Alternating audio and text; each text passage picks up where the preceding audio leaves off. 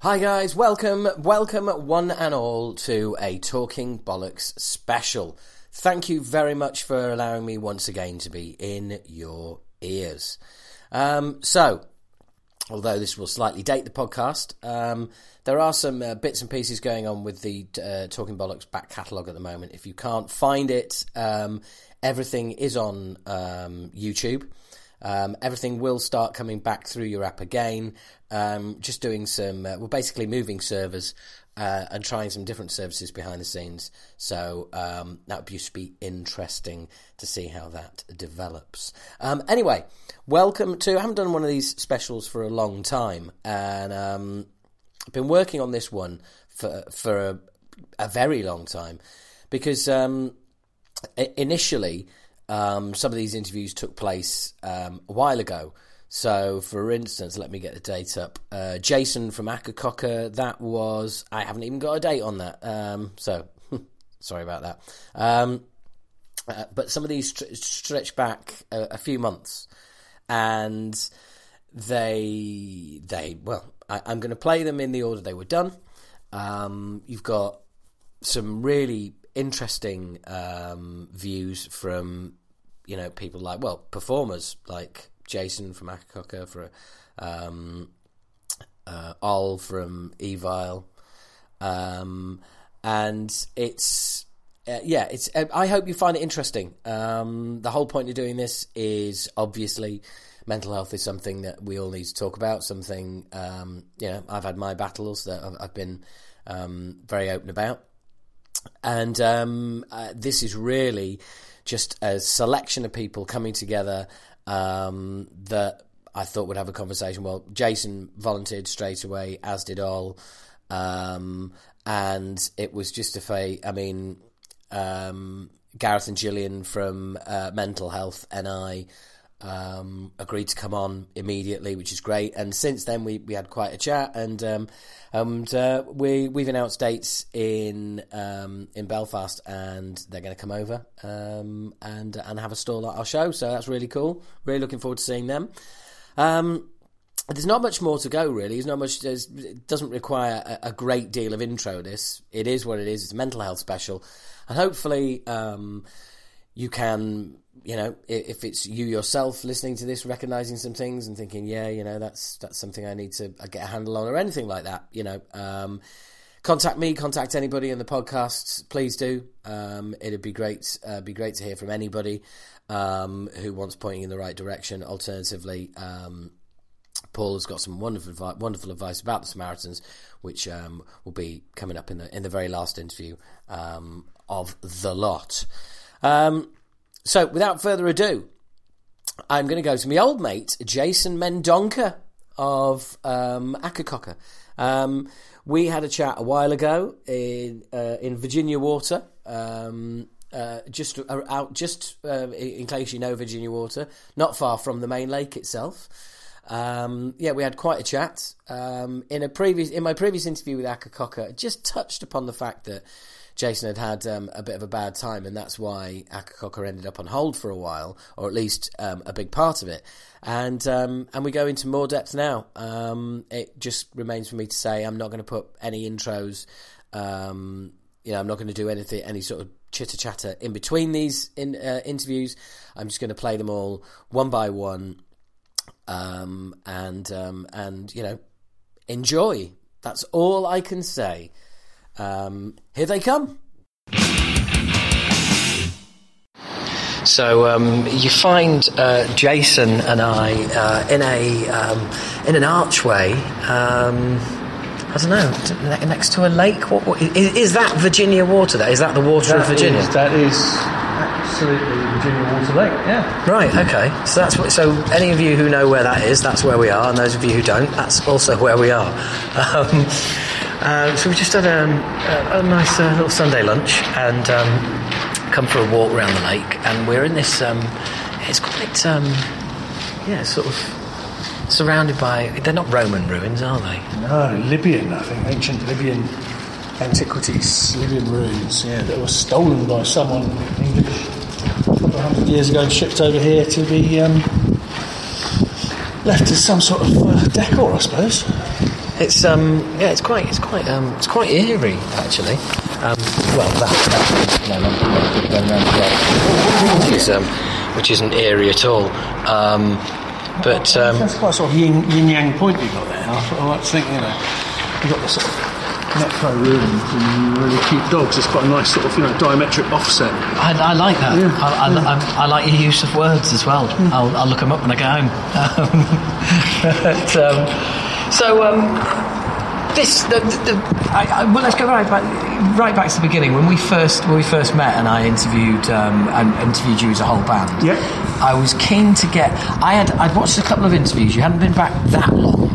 And I watched a couple of interviews, and I'd, I'd seen you, in my eyes, be clearly evasive as to why the band was um, uh, had taken a break. And I thought that would be an interesting. I'd just like to dig a little more. And I, and I asked you, and you kind of went, "Oh, life gets in the way." And I kind of said, "Look, I'm." Um, yeah, I've heard that answer before, and I'm not convinced. Uh-huh. And you, you were quite uh, surprisingly, from my point of view, you were quite open and just kind of went, "Well, look, actually, yeah, this is why." Yeah. Um, You Yeah. know, my head, my, yeah, my head was in the shed, kind of. Yeah. You know, and Yeah. something you said, I, I really remember this very clearly because I remember you saying it to me, and you were saying you were turning up at practice, and you couldn't remember riffs from the previous week. You couldn't remember what you'd done the previous week, and Correct. straight away I knew, Correct. I knew that feeling. Yeah. Do you know what I mean? I knew that feeling of doing something that you've done a hundred times, but it feeling alien, almost like an out of body experience.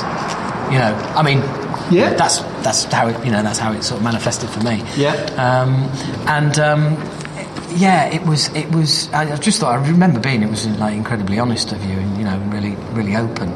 And I wanted to kind of delve a little bit deeper, but when there's three of you sat across the desk from me, do you know, sat across the table from me, and we're in the pub, it's like Yeah. it's it's not the time or the place. Um, and um, and presumably you you know like all of us who go through those struggles, you've you, you know you, you've you've been there, and then but you've also got a fight to not go back there. Completely. Yeah, it's, it, it, it's an ongoing process, I think. Um, I think one of the things that I was very, very lucky with was being given, you know, essentially what is referred to as a tool, a toolkit, you know, to uh, help manage uh, mental states, really. Uh, and when I say mental states, obliquely, what I'm specifically referring to is anxiety, Yeah. uh, primarily, um, as well as, as well as other other issues, but. But um, anxiety, as anyone who's experienced it will know, can be absolutely crippling. Debilitating. Oh. Yeah. I found it really a really really interesting journey going through um, what turned out to be very very successful therapy over a number of years, over two years I think, um, to actually gain some grasp and understanding of why you arrive in these states um, that always been a complete to you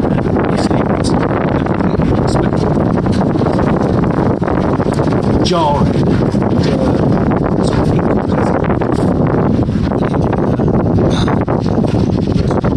really life. So, yeah, I mean, as I've, uh, has has been documented, I think where it where it came from uh, was for me, personally was I I'd already, I'd had undiagnosed depression since my teens, and um, just sort of cracked on and found my own coping mechanisms. Um, some healthy, some self-destructive, mostly self-destructive, frankly. And then I got to a point in life where the, analogy that I've used is quite where I was spinning so many plates that um, I just was spinning more than was, it was beyond my capability. So some of those plates naturally started to come crashing down. And to sort of move from the metaphor, what came crashing down was my mind, you know? Yeah. and uh, I arrived at a point where um, I ceased to be able to function at all uh, as a human being, and literally just uh, went to bed, pulled the covers over my head, and didn't leave it for three weeks. You know, just and had. When, when that happens to you, when, when people talk to you about depression, right, being from a kind of fairly typical stiff upper lip you know, British family. You know, you, you you're, you're sort of conditioned to kind of you know, pull your socks up, you know, pull yourself together, man, crack on, you know, which is what I'd been doing for decades. And then I finally reached the point where I actually couldn't do that. And when that happens to you, that's a really, really frightening thing, you know. And um, so, yeah, uh, when I actually got diagnosed, it was it was something of an immense relief actually, because then when I went through a process of working with someone who understood to unpick these issues, um, you know, there are, there are a couple of things. Firstly, you gain an understanding, uh, and second, secondly, you come to realise that it's not just you.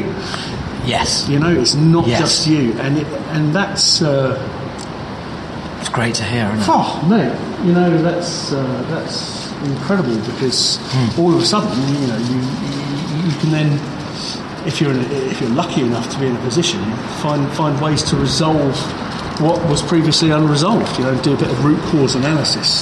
So, Yeah. so yeah, yeah. I, I know that feeling well of, um, uh, and it is it, that that moment where you realise that um, that for, for want of a better phrase, and I apologise for lazy language, um, you're not going mad. Yeah, yeah, completely. You know, and, and, and you're not the first, especially when you're dealing with a, you're talking to a professional who um, who kind of puts you at ease in the way of not like you know, oh, I deal with hundreds of you, you know, but more a case of like, look, you, you know, this is you're not saying anything that's that I haven't heard before. Yeah. And I think for me that was a that was a big kind of like. Oh right, because in my own head, you know, in the soap opera that is my own head, I'm the star, you know, and and surely, you know, no one else has, has ever been through this, you know, and to just get that that normalisation of what is the abnormal, Yeah. of what you think of as the abnormal, is like it's, it, that's a big step forward. Like, C- completely, and I, it's it, when you when you're in the thick of it. I mean, particularly you know with panic attacks.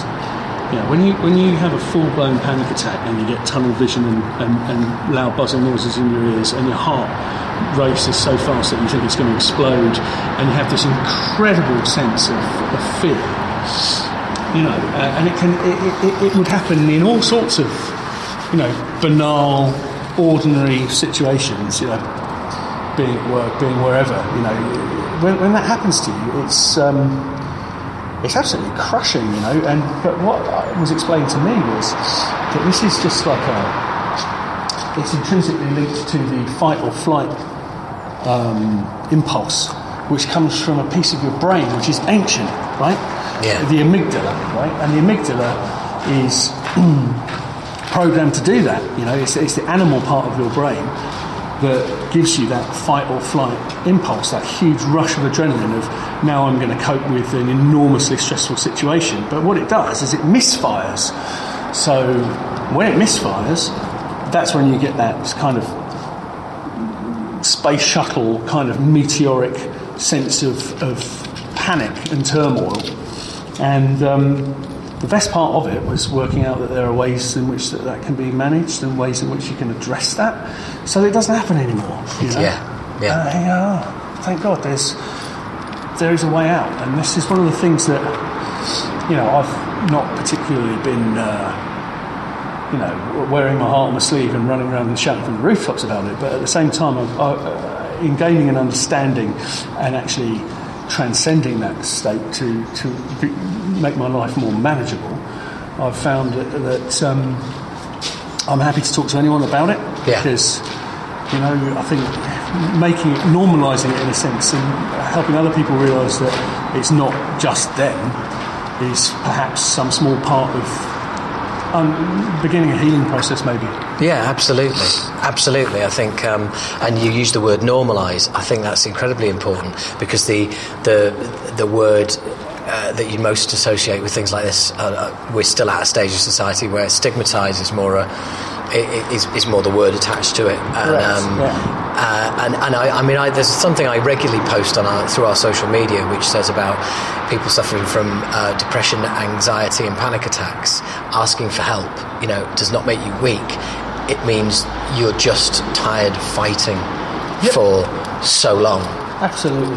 you know, and it, and it's debilitating, and I, to the extent where it, it, I think, unless it's something that you've you've been through, it's very hard to uh, to describe or to even imagine. C- c- completely. You know, life is full of relationships, right? And like interpersonal relationships, professional relationships, and uh, as you completely, as you say, if you're in a situation where you've not experienced that, then you've got no real frame of reference. It's very, very hard Yes, to imagine.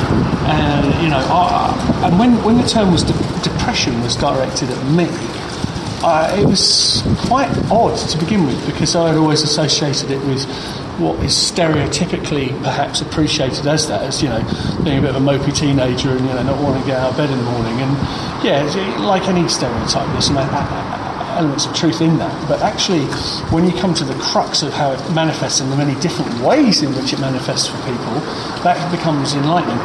you know? yeah, yeah, absolutely. Yeah, yeah. I mean, I, I, I, you know, actually being, actually getting diagnosed, it's actually saying some, you know, somebody saying, look, you, you know, this is what you're suffering from at the moment. For me, great, again, was, was was a big thing because it was like, right, okay, this doesn't just exist inside my head. Hmm. This is, this is, you know, this is a, a, a, known condition. This is something that is i- i- is treatable. I mean, I remember I'd spent my entire life looking, looking.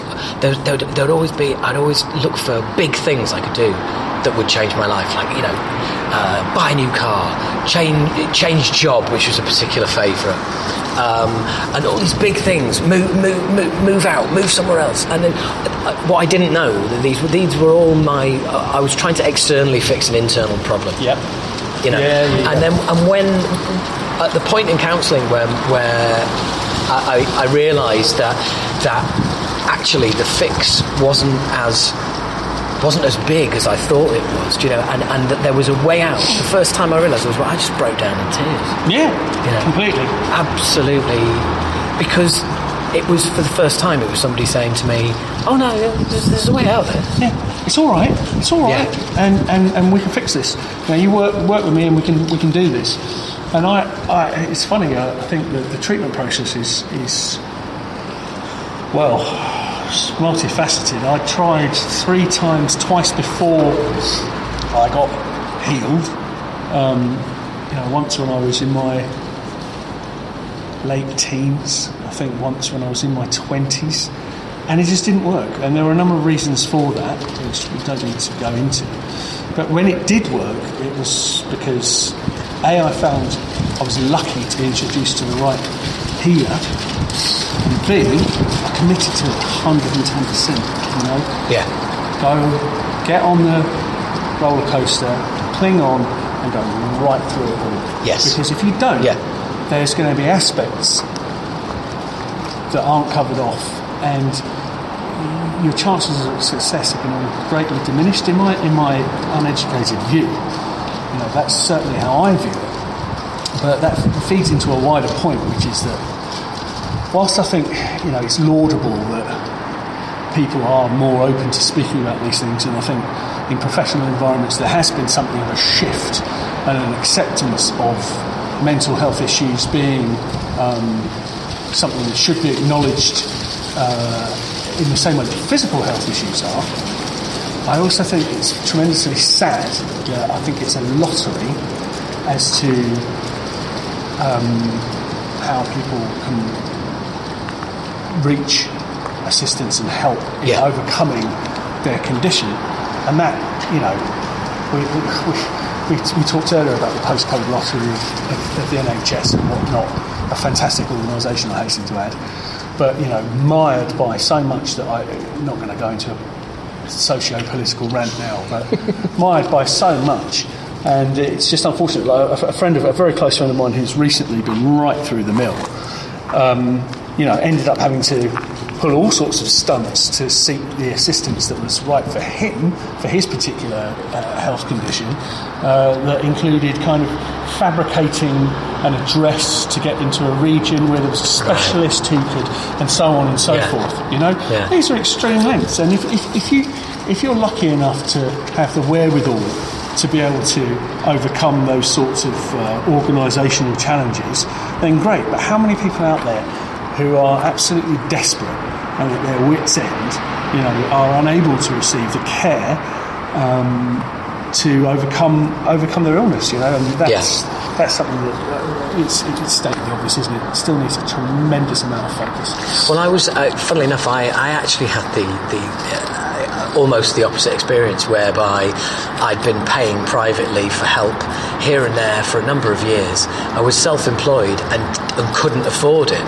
And, and ended up throwing myself at the mercy of my of my GP, who who who recommended me and uh, well it's not recommended is it? It's um, it's, it's that it's that um, it's that other medical word that I can't remember right now.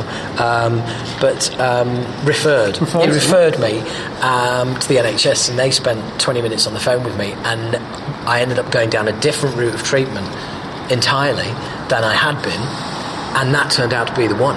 That turned out to be the so it I actually got, you know, I, you know, I actually got, I got, I got well on the NHS. Um, Wonderful. That's wonderful. Despite having, you know, been able to go private. Yeah. You know, which didn't work for a number of reasons, but um, and again, I think that's important as well. I think is, you know.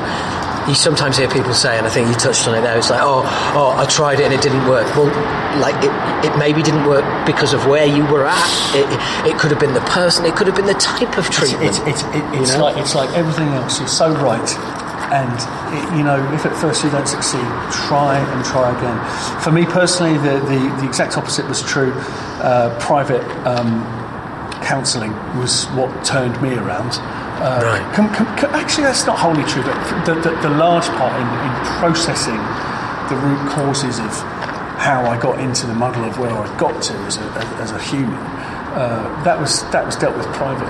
Uh, I mean, the, the health system, the, the National Health um, Service did, did play a part from a, from a medical perspective, but equally, you know, I found like local community mental health teams to be less compassionate than the police. You know, after one particularly severe episode, I woke up on my sofa to find two policemen staring down at me in my living room saying, Are you alright, mate? And, um, you know, I, in sheer terror that I was about to be sectioned, um, which scared the crap out of me, um, you know, engaged with these two officers and ended up with a referral to the local mental health unit. And these people were just, um, you know, I had a very bad experience with them. You know, they were really unhelpful. They, they, seemed bored, frankly, like I was an inconvenience to them. You know, and I, I'm not uh, so stupid as to tar all uh, mental health professionals with the same brush, but I think that's indicative of the fact that, you know, particularly juxtaposed, juxtaposed with what you've said, you know, it's, it's, it's luck of the draw in some cases, you know. But you're so right.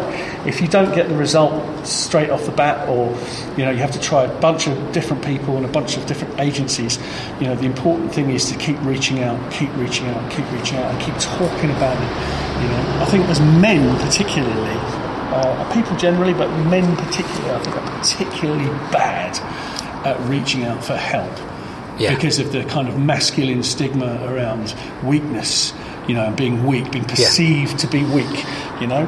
But I can't stress vociferously enough how imperative it is that you, you if, if you're in that state, especially when you think that you might be a danger to yourself, the thing that you must do is reach out. I, I think you're absolutely right there, um, and, and I think it's you know the, the biggest killer of men under 50 is, is themselves, and um, and I think there is there is um, that's because we're not you know we're not pro, we're not processing our emotions, our thoughts, and our feelings as well as I mean as well as women. I mean I, every every single relationship in my family, you know, the man's died before the woman. I'm not saying that that's you know that's not entirely physical or whether it's related to mental health or anything like that, but certainly. Um, from from a I mean here, here's my very small take on it. From from Cro-Magnon man era days right we'd leave the we'd leave the cave in the morning and off we'd go hunting. And we'd go as a bunch of blokes right and off we go hunting. And you know what we do? We'd shut the fuck up. Because if you talk your your your quarry You're jeopardising the hunt, right? you're jeopardising the hunt, and none of you are going to eat, and you're going to starve to death. So what you do is you all you, you're all there in the trees, and you're all giving it hand signals and, and all the rest of it. Meanwhile, the the, the, the the women are back at the cave, chatting to the next door neighbour, you know, de- de- decorating the cave, whatever. I don't mean to be too patronising, but but communicating Yeah. with each other verbally. Whereas we're all doing the hand signals, eye signals, keep quiet, and then once you have killed your prey, what do you do? You all celebrate together. You have a laugh and you have a crack, and you and, and you know, and you have a bit of banter about this thing that you've just taken down, and you bring it back, and that's and and it's that. You know, for, for me, it's kind of like it's, it's DNA programming. Do you know what I mean? It's like right, right, right to the core of, of, of our problems that we still suffer from today, which are, you know, men carry around that, that inability to communicate, to open up, to express themselves. I mean, I, when I was in counselling, see, you know, when I looked at the way I'd kind of emotionally processed some things like the death of my father, the end of relationships, things like that, it was just like, I just, I wasn't dealing at all well you know. And um, and and something else that I did that I that I found on the other side on the other side of, of, of counselling and, and being in the middle of counselling as well was the was the effect I was having on others, the effect I was having on others around me, mm-hmm. and how I've managed to improve their lives by improving my own. Yeah, yeah, yeah, absolutely. I mean, um, it's, it's so multifaceted, but yeah, I think you summarise it really, really well. And I, I, I know that um, to this day, but you know, hopefully less so. I, I've been incredibly difficult to be around, um, and for reasons that are invisible to other people because you're holding it all inside. And in, with some people, um, those who aren't gifted with the um, compassion or, or willingness to uh, try and understand, well, you know, uh, I'm sure some of these uh, behaviours are still completely um, intangible to them and in, inexplicable. Um, yeah. But it is. It's it, it's it's it's inc- it's incredible because it's um, there, there are so many similarities to um, to alcohol and drug and drug abuse, Oh, which, which is you know a you're not going to get well until you fully commit to it. Until you admit that you've got a problem, then you can't be helped. And then when you do, and and you kind of see the light, you know, you see the light at the end of the tunnel. And then for me. Uh, I was kind of hinting there at kind of almost making amends. Do you know what I mean? Almost feeling, almost, and, and in some cases, literally making apologies to to to people for how I've you know acted in the past. And, and, and yeah, by, by by any means necessary. You know, you've, you've got to commit by any means necessary. And I think you know I, I have apologised to people in the past, and I was amused on one particular occasion, someone I treated particularly appallingly, in my view, when I did go to them and say, look, you remember this incident? I, I've never said this, but I really feel I need to get this off my chest. I'm so sorry. You know, I'm really. And they went, what are you talking about? Happened to me. Happened to You know, me. what, yeah. what, what are you talking about? I didn't. I don't. What? Yes. And I- I'd agonised over that for years. You know, Yeah. punished myself. You know, for, for and, and it was. I'm not saying it was all in my head, but I think the thing is, is that when you're not well, your your lack of perspective and it, shifts, and that feeds into things like catastrophizing. You know, yes. uh, which Great is which is which is something that you know can be can be managed, can be treated. You can learn skills to stop yourself from behaving in that way and, and, and taking things that other people might brush off, you know, without thinking. You know, uh, uh, and letting these uh, ideas like dominate your life, you know, and Yeah. dominate how you how you conduct yourself. Yeah. you know. I, I, I had a, the exact same experience. 25 years had passed, and um, I met I, I met up with um, some uh, used to be friends, and um, I'll tell you the full story. Not here, uh, but I will tell you the full story. And and and, um, and a subject, you know, something came up and discussed it, and I was like, well, that was actually I was on the other side of it. It wasn't the way I acted; it was the way they acted, and and and it, it, it absolutely it was it was horrendous. And um, and they brought this time of life up, and uh, I said, well, yeah, yeah, and not so much. And they were like, oh, what was that? And I explained everything, and they just looked at me with this blank face, like, uh, I've got absolutely no memory of that whatsoever. You know, I, I, I, I, I, I don't. And, and the, what was terrible was that they, they, they were starting to feel guilty for not being able to remember. Oh and it's like, it's like, no, no, it's really, you don't, you know, that, that's, you know, what you've said there, that's helped me. You know, that's absolutely fine. Yeah. And that's, that's, you know, you don't, you don't need to feel bad. Um, but it, it was so in, because it was so insignificant in their life. But f- for me, for some reason, it, it had burrowed in like a tick, you know, and it was working its way out of my skin 25 years later. And um, and it's all to do with you know it's all to do with things that just I always I, you know I, I I genuinely thought I was I was absolutely even Mister even keel I'd, I'd built up this I'd built up this complete identity which now I don't even recognise Yeah. Yeah, You yeah, know? yeah. And uh, th- th- there is some some truth in, in in my case where people have, who know me extremely well have said that the changes have been noticeable. Uh, and I think when you go through a kind of cycle of boom and bust, a cycle of like immense highs and tremendous troughs, um, you know that, that sort of ping ponging from, from the poles. Um, once once that goes away, then it's only natural and, and logical that you, you know you, you then do become perhaps more perceptibly on an even keel. Um, but for me, I think you know playing in bands uh, and particularly in bands that have largely focused on very aggressive, angry music.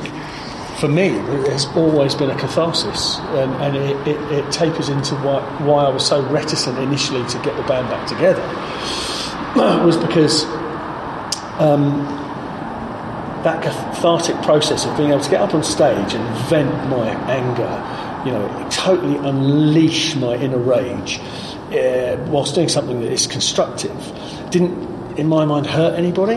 Yeah. and it was. it's funny. Dave and I still talk to this day about death metal therapy. You know, it's, it's like you know, you get together, you make this tremendous din, you know, and you can be a really fucking angry person, and, and but you're not really hurting anyone. But whilst it's unprocessed, you're still hurting yourself. yeah And so, in the years that I was away from music, you know, I changed so radically inside my own head um, that when it was suggested that we, we, we play again, I, uh, there was an initial reticence because I said to David, you know, m- m- uh, I'm not that person anymore. yeah it was all tied together Yeah, yeah, Yeah. This is that's that that's then, and this is me now. And you know, it, it, there's a I don't want to dwell on it because it's like a load of self-indulgent claptrap. It's not particularly interesting even to me. but um, but uh, you know, there was uh, some work to do around realising that the focus of what we do could be shifted to make it reasonable and viable to participate in, in music making activities, perhaps for you know better reasons, you know, Yeah. or certainly different Well, reasons. new reasons Yes, Yes, yeah. Um, and being a well, I, I know. I mean, I got I, you know, I got I got well um, uh, around um, shit, probably around 2012, I think, 2013, I think. Um, and I know that if I hadn't if I hadn't gone through, I mean, I, for me it was CBT. If I hadn't gone through that and really got a, a hold of what was going Yeah. on, the, this the whole the whole Acid Reign thing would never have happened because I wouldn't have been able to take it. yeah, I, I, you know, every, every every slight kind of every sort of um, obstacle that, that would fall in my way, I'd have I'd have just crumbled. Yeah. And and and I and not only that, I wouldn't have been a fit person to be around. no, Do you know what I mean? It's like, I yeah, yeah, it yeah. Do you want to? Do you want to come and? Yeah, I'm putting Acid Reign back together. Do you want to come and do it? And it's like, Jesus, I don't want to be around this guy. Yeah. You know. Whereas, and and I just, I, yeah, it, it, it, it, made a difference in so many ways. And f- I mean, we released the song, which is autobiographical lyrically, called "The Man Who Became Himself," which is kind of how I felt at the end of the process. It's like, wow, I, I, I think this is who I was actually. This is this is who I've always meant to be. yeah, I've just, I've, I've, for some reason, along the way, you know, I got sidetracked, Yeah. and and and I, I kind of, I got these tools that I thought were helping, and you know, long, uh, uh, one, uh, once upon a time they might have done, but long term, you know, that knife is dull now and it don't cut no more and it's not any use. The thing about uh, it's really interesting. The thing about what you what you made me think of is that I used to shake a lot, and um, one of the things that would happen is I find myself in a situation and I'd start physically shaking. And someone explained it to me, which is if you've suppressed unprocessed um, issues for so long, your body and your brain are so clever that they will find ways for that hurt to come out. Yeah. You know, and it doesn't matter. You know, and and something you touched upon in a different context, but I think you were talking about the analogy behind you know uh, drug and alcohol use and, uh, and in, indeed tobacco, where, where you know never stop giving up. You know, if you if you want to give something up, and it's like you know there's that, that correlation there. If, if if you're ill, you know, never stop seeking help until you get it sorted. You know, never ne- never stop trying to dry out or trying to stop smoking until you get it sorted, if that's what you want, right? But the, the, the other side, uh, a different aspect of the drug and alcohol thing is they're brilliant ways to suppress and mask your inner self. Yes. Yeah, fantastically good at that. You know, and uh, of course, because you're two thi- one of two things will happen. You'll either get to a point where you'll just shuffle off, right? Or if you can cling on that long, your unprocessed pain, uh, whatever is at the root cause of your mental illness, will find its way to the surface somehow. Yeah. Yeah. And, and, perhaps they're almost one and the same. One of the ways in which it finds its way to the surface is that you will drink yourself insensible every night to not have to deal with things that you may or may not even understand. You know? Or get off your tits and, and yeah, same thing. Same thing. Yeah. Altering your state. So you have to deal with the, the constant trauma of being you.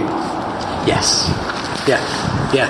It's that, and, and it can be physical abuse, it can be mental abuse, it can be, it can be anything that, dri- that drives you to to something that Trauma. just papers over the cracks. Totally. You know, something that makes something that means that you can live with you. Yeah. You know, Yeah, that, yeah. that it's like there's a, there's that phrase, just take the edge off. You know, and I love that phrase because it is so, So fucking apt. true. So apt. it is. It is. Um, well, look, mate. Look, this is this has been this has been really good. I've really enjoyed Thank it. you so much. No, thank you for the time. I really appreciate it. No, I, I, I, I think uh, I really appreciate you asking you know, to get my my thoughts on such things and to share this dialogue that we've shared. You know. Absolutely, man. It's awesome. Thanks, Cheers. brother. Cheers.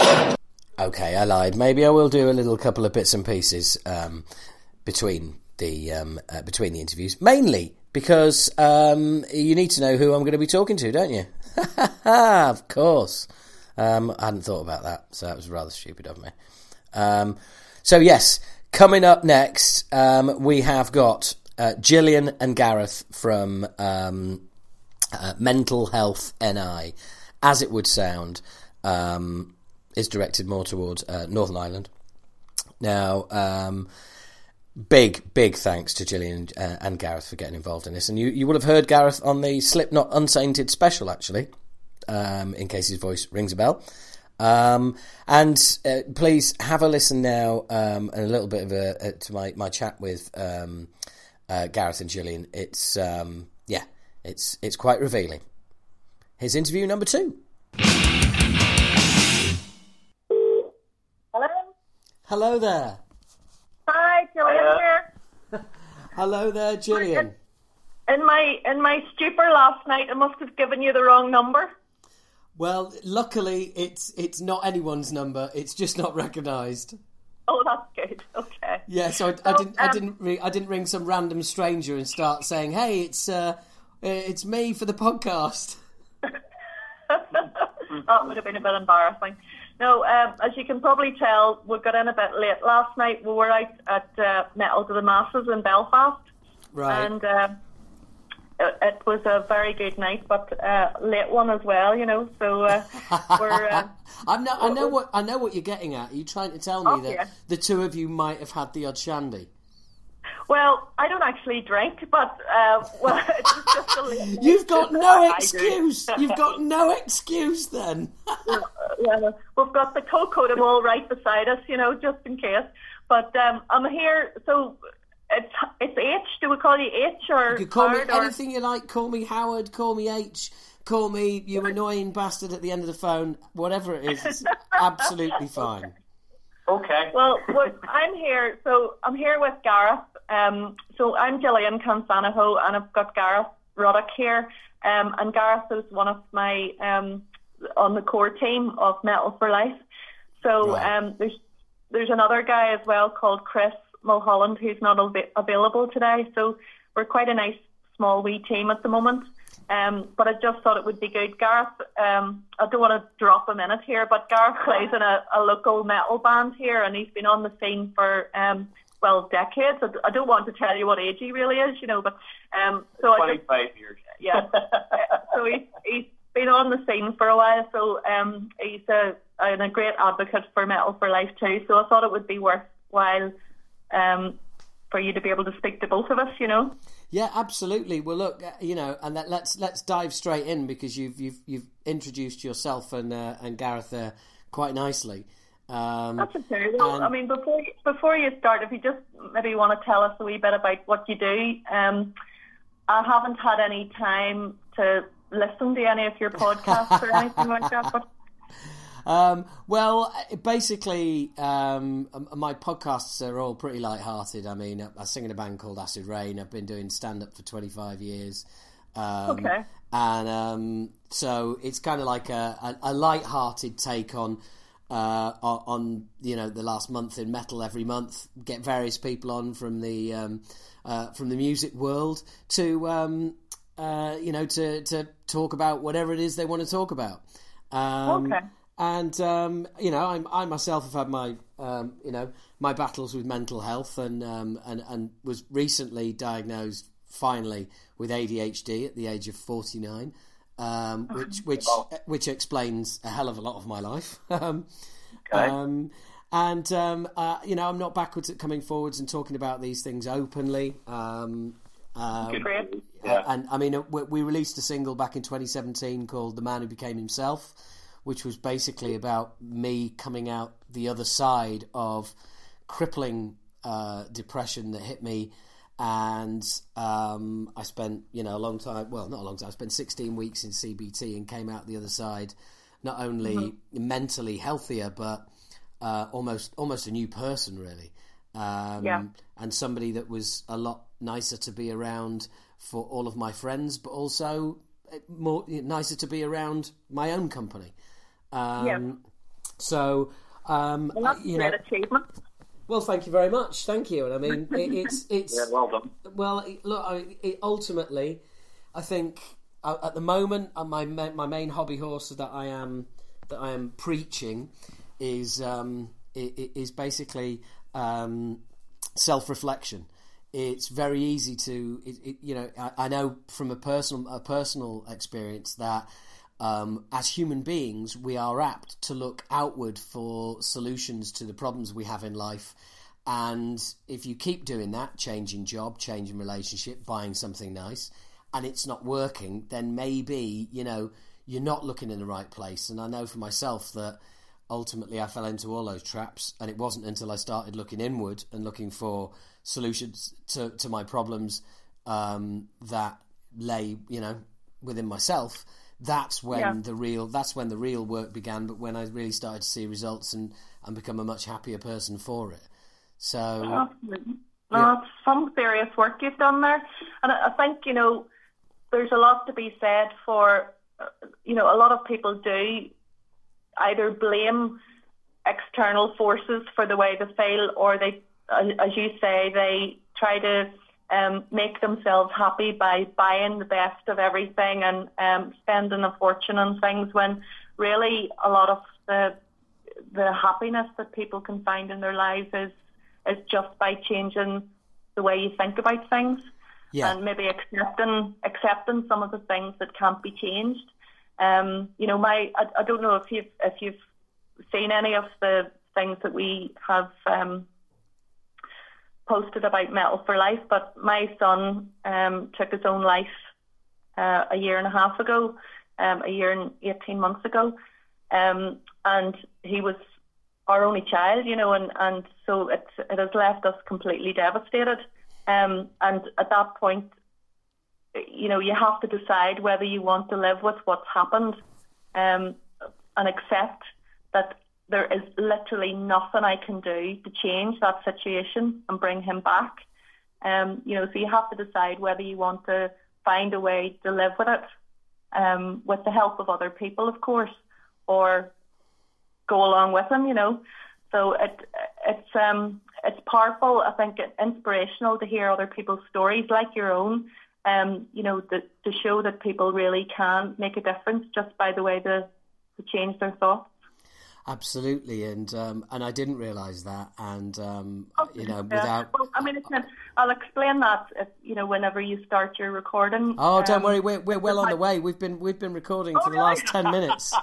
So, um, oh, God. and don't, no, no, not at all, not at all. And don't worry, um, it's usually at this point in all my interviews that someone says something like that, and I say, "Oh, I have been recording because despite the fact I've been doing this four years, I still haven't remembered to tell people as soon as this, as soon as the call starts that I'm recording. So I'm I'm the one to blame here. Don't you dare feel stupid at all. I am the one to blame. okay.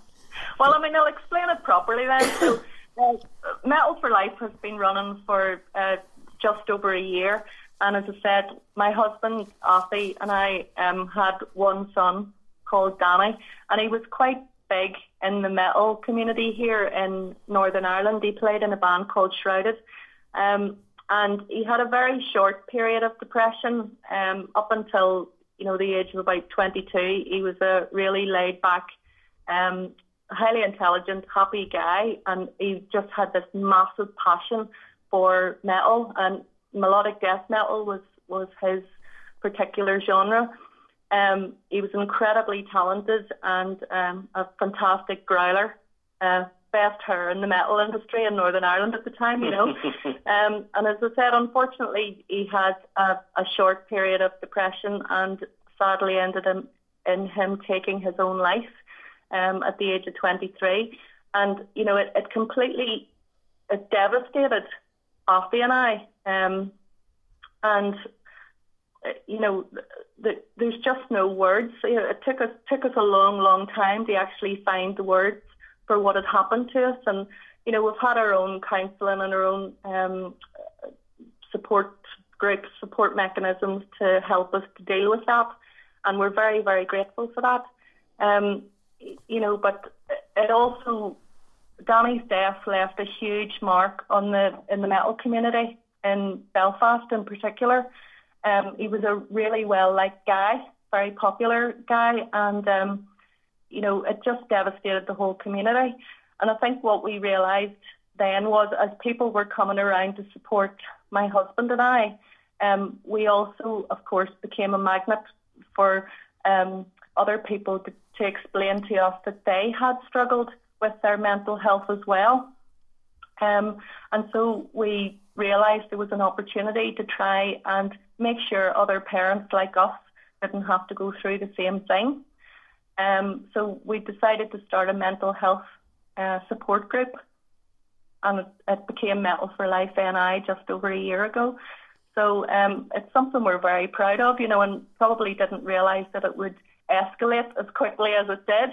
Um, but I've been very lucky to have not only my husband Offie, but guys like Gareth and Chris um, and lots of other people as well uh, working in the background to really make it work. And I, suppose it shows the passion people have for situations like Danny's um, and situations like our own to really try and come together and make a difference to um, the mental health of our community. Well, I mean that's that's a, an incredible story, um, and you know, thank you very much for, for sharing that with myself and everybody listening. And uh, I'm, I'm, I mean, not. I don't want to. I don't want to presume anything. But is there is there a feeling of that you're honouring his memory with, with, with all of this work that you're doing? Absolutely. Danny's with me every single day. Um, I talk about him a lot. Um, when I was explaining that last night we were at Metal to the Masses in Belfast, um, the final.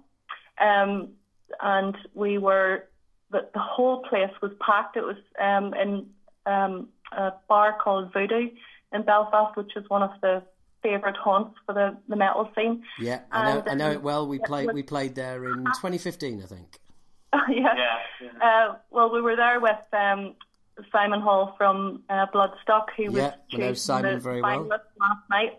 Um, and it, it's run by James Loveday, who runs the Distortion Project. I'm sure you know him as well. Yeah. Um, and it was just there was an amazing feeling um, when we were there because so many people were talking to us about Danny because his band Shrouded won metal, the Metal to the Masses final two years ago. Um, you know, so there was an amazing feeling that he was he was there with us. Lots of people talking about him. Um, sadness mixed with with um, you know, just a real feeling of community. Um, and and that really keeps me going and inspires me as well as as other people too. So it's just a fantastic feeling, and um, you know I think when when there's such a shock of what happened to Danny, I think people do have a tendency to sit up and say, right, we're not going to stand for this anymore, yeah. um, and let's you know show ourselves in our true colours and, and start talking a bit more about mental illness. And it is, I was just saying to Gareth earlier, we had so many people coming to talk to us last night at our little merch stand um, about their about wanting to, to help support us with Metal for Life, um, wanting to help promote us, um, and even people just coming and asking what we did, and you know perhaps thinking about joining us in our support groups. Yeah. Yeah. It's it's it's it's not fascinating. It's it's just incredibly heartwarming to to see um, people coming around us, and I hope it never stops. Well, it's also um, I think it's testament to the fact that this this music that we all love so much is is is is more than music. You know, you've used the word many times. Uh, it's a community. You know, it's a subculture. It's it's a way of life, and um, mm-hmm. and I think that you know being able to being able to combine metal and reaching out to people um, about mental health is um, is a very powerful combination. Um, because you're right, you know, we, we just need to make it um, it not just more acceptable because I think I think it you know it is becoming more acceptable to, to have these conversations. Hence, we're doing this right now. Um, yeah. But I, I, think it's it's um, it's making people realise that it's it's it's not just acceptable; it is essential. It's cer- certainly if you are you know if you if you have struggles of your own.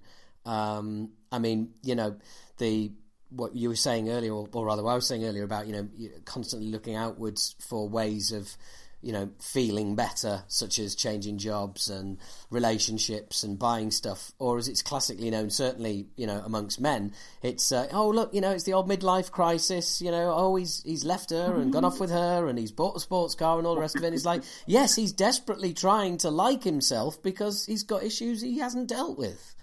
Yeah, that's exactly right. Mm and and of course, I mean, I'm no way in no way in de- decrying it. That, I'm not saying oh, men's mental health is more important than women's mental health. Not at all. But without a doubt, we we do have um, you know far too many men committing suicide. Um, and it's you know it's clearly because they are they are not addressing issues that they should be. Um, yeah. But but you know it's that that that is that's not something that's unique to men. We all do it. Um, yep. And um, you know anything that can, anything that can make that, that can encourage an atmosphere of communication and you know people should be people should be proud. My feeling is people should be proud to talk about this stuff. You know, um, be, yeah. You know, I mean, I'm I'm I'm I, am not. I'm not. I'm not kind of. I don't know. I'm not. I'm not sort of um, getting on my soapbox and saying, "Look, you know, I did it. You can too," and all that crap. Because ultimately, that's not what people need to hear. Um, all you can do is just talk about your own experience, and hopefully, when people hear that, something you know, a trigger goes in their mind where they go, right, maybe it's about time I did something. I mean, uh, one thing, one example I always use is is moving from job to job to job, and uh, and and never feeling, re- never really feeling like you fit in. I'm really enjoying the first six months, nine months, but then ending up in the same place. And it's like if you've you know if you've moved to six or seven jobs, and and it's still the same, then you know there's only one thing that connects those six or seven jobs, and it's you. So yourself, yeah. Yeah, so you, you know you need to get to work on yourself instead of just constantly changing jobs and thinking that it's everybody else. No, that's right, and I think um, certainly, I mean, one of the things that we found um, the uh, the barriers is that people don't realise that it does take work to actually, you know, promote recovery within yourself and to change things and to kind of change your outlook on, you know, your own mental health and what you need to do and how, you know, and being yourself actually does take a lot of work. You know, it does, and a lot of people don't know who they are. A lot of people, you know, have sort of spent their, you know, a good part of their lives trying to fit in with other people's expectations or trying to fit in with what I don't know society or media or anything else that you know the things we get bombarded with every day, um, and they're trying to fit in with that. And, and at no point have they actually stopped and thought to themselves, well, who am I? What do I actually want? And you know, what can I do to be to get to where I want to be? You know, and it's it, it's very very difficult, um, especially now when we're as I said we're constantly bombarded through social media platforms, the mass media, all that stuff about, you know, these kind of concepts of what is an ideal life and, you know, these kind of uh, being perfect or being, you know, um, uh, you know, uh, that somehow all this kind of materialistic stuff makes you a better person, when in actual fact it doesn't. And yeah. as Gillian alluded to earlier, a lot of the things that will make you happy, very often they're things that you can do yourself and very often they don't cost any money either. yeah, well, as a Yorkshireman, that really appeals. Um... well, Metallers aren't well known for having a lot of money, you know. Yeah, um, yeah, exactly. you know, I think it got, well, there's plenty of even the the musicians that are in well, any musicians, but musicians in the metal industry um, tend not to make a fortune out of what they do. Yeah. They do it for the passion, for the love of it to express themselves and so on. Yeah. Um, in Metal for Life, we do uh, in our support groups, we strongly uh, we allow people to talk and and you know inspire each other and support each other in a completely confidential environment. But the the principles that we have as facilitators is to try and encourage people to find things that they love that don't cost a fortune. You know, yeah. Um, getting out into the forest, getting oh yeah. Know, back to, back to your roots in the nature and yeah. um, you know doing something for someone else that you wouldn't normally do. Um, yeah. yeah. Even have, and communication, I think, is is really important. Um, I am generally quite a shy person, um, and having to, I suppose, put myself in an environment where I'm talking to people on a daily basis, um, often about very difficult um, emotions and, and subjects. Um, a few years ago, I probably would have shied away from it yeah. um, and preferred to be much more um, isolated and introverted. But I have found that um, it's the exact opposite, you know, because you're you are getting support bouncing off other people, and it's it's really um, it's really helpful in, in keeping you moving forward. You know? Yeah, absolutely. Um, and and uh, ultimately, it is about you know whoever it is that you need to talk to. Find somebody. I mean, funnily enough, about two hours ago, I uh, I was having a, a conversation with a, a, very close friend of mine who um, who I'm worried about. Um, and I see a couple. I saw a couple of social media posts that I didn't like the look of, and um, okay. and I know they're not going to ring me. So I, you know, so I'm I'm like, look, you know, dude, I I can see that things aren't aren't good here. Um, yeah. So so let's talk about it. And um, you know, it, it's sometimes you know. Sometimes people put those posts on Facebook and you just think, oh, you're attention seeking. But do you know what? Yeah. Instead of posting a comment saying, are you okay, hun? Pick up the fucking phone. Yeah, that's it. Yeah. yeah. I, th- I think um, when it comes to severe depression and suicidal thoughts and so on, um, a lot of people have preconceived ideas about the way people behave. Yeah. And the truth is, everybody behaves differently because we're yes. all individuals. What a, what a surprise! yes, exactly. One one person attention seeking and and essentially crying out for help. To me, that's actually a good thing. But yeah. um, I can understand how people would take it the wrong way. Yeah. Um, the ones the ones that always uh, worry me are the quiet ones. Uh, you know, and Danny would have been very like that. Um, sort of would have completely isolated himself from the world, and um, you know that's when it becomes really dangerous because nobody knows Yeah. what's going on. Yeah. Um, and I, I think you're absolutely right. And what you've done there with your friend today to uh, to um, not wait for people to cry to to cry out for help or to seek help. Sometimes people are too ill to do that. Yes. You know, and well, also that can be that can be part of their condition as well. Is that they're they're, is they're not very good communicators. So then they're, they're never going to communicate that that you know what's wrong with them. You have to read between the lines, and I think it's easier if you've if you've been through those situations yourself as well. You know, you, you can you can see it you can see it in others, whether it's you know whether it's online or whether it's you know when you're hanging out together. You can mm-hmm. and and it's and it is about sitting somebody down and and and you know, not being afraid to say, look, are you okay? You know, you, you can talk to me. You don't seem very happy. What's the problem? Because, you know, I, I think if somebody is really, really in a bad place and you are a friend, you are one of the few people that they will open up to. Um, And, you know, just ask the question. Yeah, and I, I think you perhaps have the experience and, and know yourself. I know what it feels like as well to have severe depression um, and some suicidal thoughts as well. Um, a lot of people don't haven't felt like that, um, and they they often don't know how to approach someone who is feeling that way. Yeah. Um, they, they might be able to see that there's something wrong, but they're perhaps afraid of uh, making the situation worse or um, you know not being as helpful as they're just afraid of getting it wrong, you know. Yeah. And suppose in years gone by, you know, the word suicide would have been said in hushed tones and, um, you know, not really talked about openly. Um, myself, I wouldn't have liked, I, I still don't like to say the word because it obviously affects me so greatly nowadays. But, Yeah. um, you know, I think we, the the general thought nowadays is that um, you're not going to hurt anyone by simply asking the question. Yeah. Are, Yeah. you, are you thinking about taking your own life? Um, in the Metal for Life group, um, we um, did a, a great uh, workshop last year um, around the time of um, the first anniversary of Danny's death with Professor Siobhan O'Neill um, in Northern Ireland.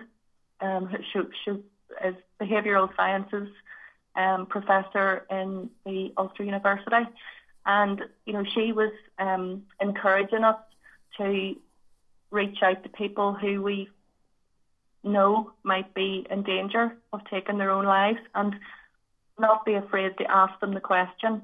There are some really great initiatives online um, which can actually talk people through how you can um, start that conversation with someone. Um, there's a, a website called the Zero Suicide Alliance, which is uh, UK based Right. and great, great, um, you know, information online and videos and, um, you know, sort of scenarios. How would you speak to someone um, in this situation? And it's really just all about, in the same way as you would do a first aid course, um, it's really about h- helping people become more confident to broach these difficult situations. Um, and the more people that know about it, the better right. because this can happen to anybody, Yeah. you know. Um, yes, we know there's a big problem in Northern Ireland. We know there's a big problem with guys, um, but it literally can happen to anyone. Yes. It doesn't Yeah. matter what your background is, um, what you've been through. Um, you know, for sure there are some life events and so on that can make the risk higher, but it literally can happen to anyone. And my son was proof of that. You know. And, So- and do you do you encourage do you encourage people to to reach out to you? And clearly, like as you said there, you know you're you're keeping an eye, an eye out for people um, within your community, are you also encouraging? I presume you're also encouraging relatives and friends of people to call you and say, "Look, I'm worried about this person. You know, what do I do? Can you help?" And you know, what do you do in a situation like that? Well, we have had people contacting us, um, you know, and if we have, uh, we're not trained counsellors in the in the Metal for Life group, um, but we certainly can advise people on who to contact um, if they are concerned about people or if they have a concern about themselves. Um, you know, obviously, if there's a, a, a very critical risk to life, um, the recommendation is that you go straight to A and E. Yes. Or take the person straight to A and E. Um, obviously, you can have your GP involvement and so on. Um, maybe for reassurance that there's not something else um, underlying there. But we we have um, had great success in putting people in touch with Lifeline, right? Um, who you can talk to on the they they'll talk to you on the phone and yeah. they'll keep they'll keep coming back and talking to you again. Um, and you know we've had some great success with that. That they can set people up with um, counselling sessions and so on yeah. relatively quickly, perhaps more quickly than, than you would through the NHS. Um, you know, and it depends on people's circumstances. It depends on the person as to how willing they are to communicate with the, the person on the end of the phone or, yeah. or their doctor or whatever. Um, but uh, one thing I hate to see, and it, unfortunately you see it quite a lot on social media, is people saying, oh, you know, GPs are no use to me, or um, Lifeline hasn't helped me at all, or Samaritans is, you know, that they're not listening and those kind of things. Yeah. Um, but unfortunately, you only hear those negative bits. There are thousands of people that they're helping. Yeah. You know, to, to change their lives around and to help help start that recovery process. Um, it does have to involve the individual too. And as Gareth said right at the start, there's an awful lot of work um, most of the work has to come in from yourself. Yeah, absolutely. No, I, I, I, I absolutely get that, and I, th- I think when you see those people saying like, you know, oh, they didn't help. I think it, again, if you go in with the wrong attitude, then you're not going to get out of it what you're meant to get out of it. If you go into the Samaritans or Lifetime or any, Lifeline or anything like that, expecting them to fix you, you're going to be sadly disappointed because you are going to you are going to be fixing you. That's the only way th- that this gets done you know, there, Chris, um, who who works with us in the team as well. Um, there's a great saying, you know, that you are your own uh, expert. Yeah. You know your whole life history. You yeah. know maybe why you feel the way you do. Yeah. You're also the best person to find ways of making yourself feel better. Absolutely. You know, and to, yeah. to expect a counsellor who you've never met before or a GP who you've seen three times in your life to fix it all for you in a 10 minute session. It's not going to happen, yeah. you know. Yeah. So, um, but I suppose what we try to do in Metal for Life is to make people realise that um, before the serious depression sets in, there's a lot you can do to help yourself recover because when it becomes so bad and you're in such a low place, it doesn't matter what anybody says or does. Yeah. You know, and I think that early intervention is critical. You yes. know, um, to try and, and help people to um, take small positive steps before things get out of hand is yeah. really critical. Um, yeah, no, I agree, and I also think I also think that um, the not in all cases, but in a lot of cases, um, if you know once you do go into counselling, once you start that conversation, things will do get worse before they get better. You know, there's a lot there's a lot of pain to go through before you start seeing the benefits of the work that you're doing. Um, and and I think and I think a lot of people go into counselling with, with uh, really wanting it to work, but as soon as they as soon as it starts proving harder than they'd like, or it, it's it's upsetting them and making them feel worse, then they quit at that point. And it's so important that at that point you just bite down on the gum shield, as it were, and you keep going and you fight through that because that is when you're going to really do the work that that's going to count. Yeah, I think it's often to do with you know taking responsibility for um, for things that have happened in your life. Um, yeah, many of which may not be by your own doing. I appreciate that, but um, you know, only you, the individual, can take responsibility for the way you feel about that. Yes, absolutely. Um, and, and funnily enough, I want to pick up on something you were saying earlier, which was very interesting when you were saying about recommending people going to, to A&E. I'm sure that mm. I'm, I'm, sure there'll be people listening to this thinking accident and emergency. Going in yep. there going in there and saying, "Oh, I feel depressed, I feel a bit down." Oh god, no, I'd feel like a bit of an idiot. Or it's not really for that, is it?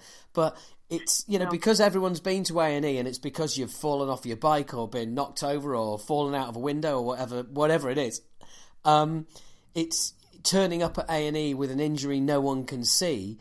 Um, it's weird. We all kind of judge it in those terms, but it's it's yeah. it's just as life threatening as you, as if one of your bloody arms was hanging off. Yeah, that's right. It definitely is, and I mean, I think again it comes back to that old thing about you know the confusion between, you know, physical ailments and mental illness, you know, where people believe that because you can, you know, get physical cure for, you know, if your arm is broken or something like that there, that it's the same sort of process for mental health. I mean, a lot of people talk about, you know, the, the, the, the drugs that are prescribed or things like that, like antidepressants and stuff like that there for the best way I heard it described that that should be treated was that, you know, antidepressants are like having a crutch or a plaster of Paris if you've broken a leg. But the only difference being is um, the natural healing that would take place in your leg if you broke it while you were in the plaster of Paris, that doesn't work the same way with your mental health. There needs to be another process in place there, like counselling, like, you know, um, seeing a psychiatrist or a psychologist and going through that process where you're talking about things that aren't physical, they're emotional, they're things that are, you know, thoughts, feelings, you know, all the stuff that's going on in your head that has yeah. got you to that point. And while antidepressants can help control that and can help, you know, balance you and things like that, there has to be a point where that comes to an end as well. But I think whenever, you know, a lot of the time we would hear about people go to, you know, their GP and, and they're just prescribed antidepressants and I think that's all they have to do is just yeah. take those and they're going to be better. But it's not. It, it, just doesn't work like that from what we can see anyway. And it, it, there, there needs to be this kind of uh, people need. To, I think maybe need to embrace more the things like counselling, like support groups, like you know just talking and and and getting the feelings out because you can't simply deal with those by taking a tablet. I feel anyway. Um, uh, yeah. I think that's it to keep coming across. That's the that's the exact conversation that I had with my friend uh, two hours ago. Oh, right. My goodness. that, that is yeah. exactly it. Well, ultimately, ultimately, it is to use the broken to use the broken leg analogy. If we're going to go with that, it, it, yeah. it's like it's like putting elastoplast on a broken leg. You know, you you yeah. just you're not really dealing with the underlying cause, and you are, you know, you're de- well, you're dealing with the you're dealing with the um, uh, the symptoms, not the cause, and it, and yeah. and all yeah. you can ever do, yeah, you've got to get to that. You've got to get to the cause. You've got to get to um, and face those those horrendous problems that sometimes people even don't even know they have. You know, I, have spoken with people who've been in counselling sort of four or five weeks, and they're like, "Do you know what? There's uh, uh you know, I never realised this, or you know, when I was you know twelve years old, this happened, and I never realised that, and or you know, or or somebody who's you know who's who's lost a friend, uh, uh, who's lost a sibling, who's lost a member yeah. of the family, and they don't realise that that they never processed the grief properly, and and that's what's coming back yeah. to haunt them. It's it's just there's there's so much that goes on in our heads that um, mm-hmm. we have our we you know we as you said earlier, you're you're your own best um, expert, but you're also your own worst enemy. That's true too. Yeah, it definitely is. I think that shows the power of communication as well, whether it's yeah. coming from professional support or whether it's coming from something like a Metal for Life peer support group where you're talking to just other people about their own experiences. Um, as far as I'm concerned, any communication you can have with other people will add another um, level into the way you think about things and maybe maybe help you think about things in a different way or remind you of something that happened in your life a long time ago. Um, you know, and it can all help in building your own character and your own resilience to what's happened in your life. Um, you know, we have some amazing people come to our support group that have been through, frankly, some of the most horrific experiences in their lives and they're still standing strong. And not only that, they're thriving and, and they're determined to um, get their story across just like you are, um, you know, to help other people and to realise that um, you can recover from these things. Yes, um, absolutely. I, I, and well, I think I think not just not just recover, but actually, for me, you know, um, you know, I, uh, after coming out the other side of, of, of, all the work I did, I, I it was you know it's the happiest happiest I could ever remember being. It's not just sort of you know for me it wasn't just a place of recovering. It was actually ending up in a better place than I could ever remember being in before. Yeah, absolutely. That's true. Yeah, That's, it's an incredible story. Yeah. It is, and uh, you know, if you can, if you can do all the hard stuff, you know, I mean, I, I remember, I remember halfway through counselling, thinking, do you know what? I've I've been I've I've invented my own um, uh, kind of superhero. I've invented this um, uh, this this character that that I'm playing for for the world. You know that um, that just that just isn't true. It's not real. It's um, yeah. and you know, and, and, the minute the minute I admitted that, um, I uh, I felt so much better and felt like I'd I, and felt like I'd taken all the all the power that building that creating this image that I wanted everybody else to see, and it becomes massively tiring, and that's why you end up plummeting. Yeah. Um, yeah. I was like, well, well like... you know, it, it was I like I said, you know, I just uh, um, I'd created this alter ego that um, was just wearing me out, and to and to and to get rid of it and just be me was just so rewarding. Yeah, I think sometimes, uh, well, not sometimes, very often, uh, we do tend to label ourselves. You know, um, I'm a metaller, so therefore I have to act like the tough guy all the time, and um, you know, uh, partying all the time or whatever. And um, it, you're absolutely right. It becomes so exhausting because you're you're trying to live up to this label that you've put on yourself. Um, you know, and, and I think um, I suppose part of uh, changing your attitude towards yourself is just saying, look, I don't have to be like this all the time. I don't have to do what they all say, or you yeah. know, uh, as, as Gareth was talking about earlier, this uh, notion of what the way we should be in society. It's rammed down our throats every day. Um, as metallers, I suppose we try to steer away from what we should be normally expected to do. Um, and I would like to just, um, you know, continue on with that and say, let's not be afraid to um, stand up for mental health as well. Um, and, you know, basically just everybody is different and everybody has to do what they need to do to feel good about themselves. Yeah. And they don't have to stereotype themselves and fit themselves into boxes where they don't fit and things. Um, you know, it, it's the same with, with metal music um, in itself. There's so many different kinds of metal. We had this conversation right at the very start when Metal for Life was conceived. You know, what exactly is metal? Who's allowed to be in our club? This kind of thing. And the yeah. truth is, it doesn't matter. You know, yeah. um, the metal that I like is completely different from the metal that Gareth likes. And, uh, you know, you'd asked us a question earlier on about Slipknot. I have never heard Slipknot in my life, but I'm not. I have. I've heard of them. I've heard of them. I'm not that bad. um, right. You know, I, I, I'm not. That's not the music that I sort of gravitate towards. But you know, the thing is, we're all different. You know, let's not try and and put ourselves into boxes that you know I'm not metal enough for, or whatever. Um, yeah. You know, I think we all have to find our own passions and, and stick with them and not be afraid to say what we what we like and what we don't like. You know, Well, um, so yeah, yeah sorry, sorry, I can't help you with the Slipknot review. so well, no, no pressure, Gareth. I'm that's sure going to that's to be all you. That's going to be all you. Well, I, I tell you what.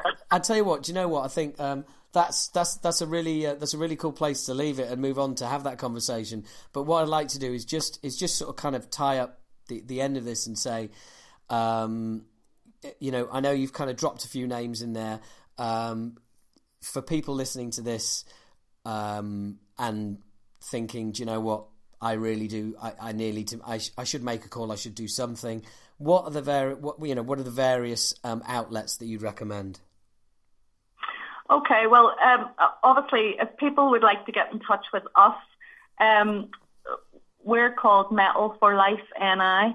Um, we're a unique support mechanism for um, the mental health of metalheads, um, specifically in Northern Ireland who knows where that'll go in the future.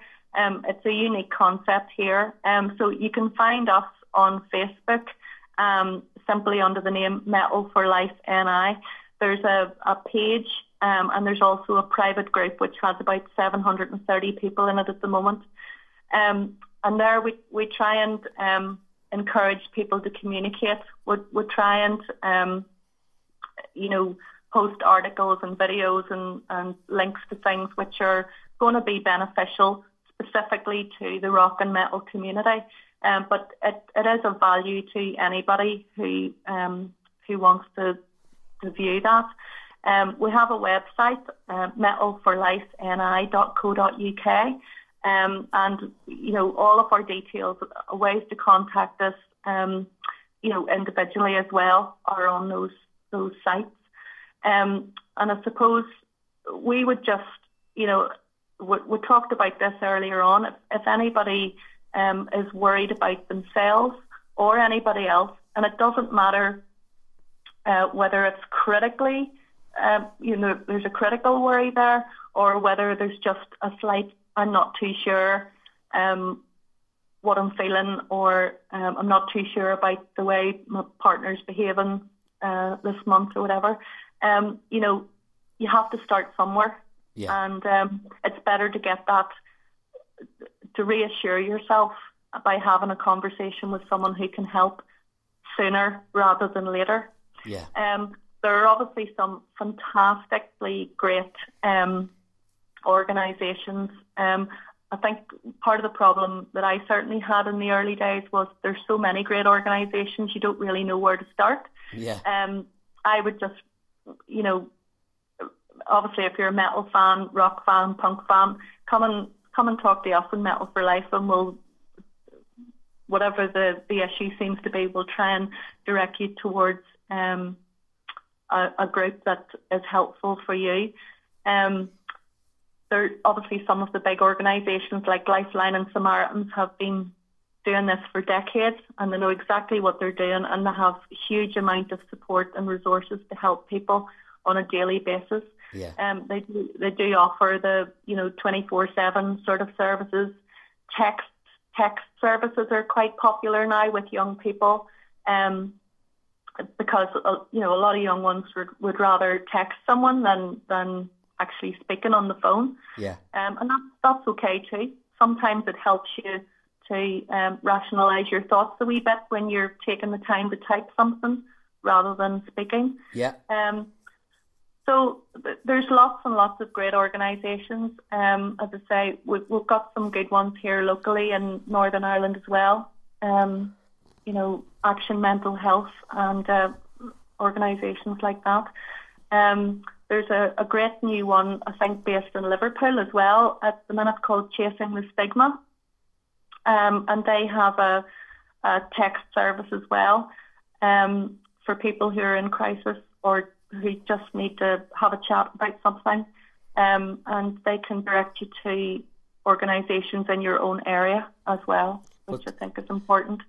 Um, but you, you, know, even I think the NHS gets a bad rap. Um, Absolutely. But if you actually Absolutely. read if you actually go yeah. onto their website, the NHS yeah. Direct site, and all the public health agency brochures, they are really, really very good if you just give them a chance. Yeah, um, absolutely, absolutely. And, well, look, we, you know, we've mentioned, and I think two key resources that people may not realise they that they have because we all have them is your GP and the NHS. And I mean, not to make this all about me again, but I, I can hold my hand up and say had various amounts of private counselling over the years. Um, then got made redundant, couldn't afford it, so got referred by the, the NHS. My my GP said, "Well, they're not very good, but we'll give it a go anyway."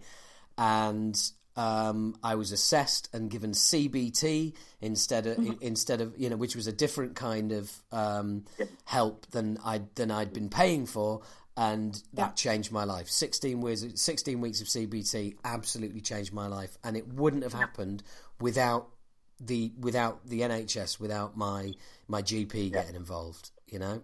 Absolutely, I had a similar experience myself. You know, and, and it is very good. Um, I think part of the problem with the NHS is, is perhaps the waiting lists. Yes. Um, yeah. You know, and I think there's a lot that that's a completely different conversation on its own. Um, yeah. You know, but there are a lot of uh, resources online nowadays that wouldn't have been available 20 years ago. Um, you know, uh, that are there for people if they want to.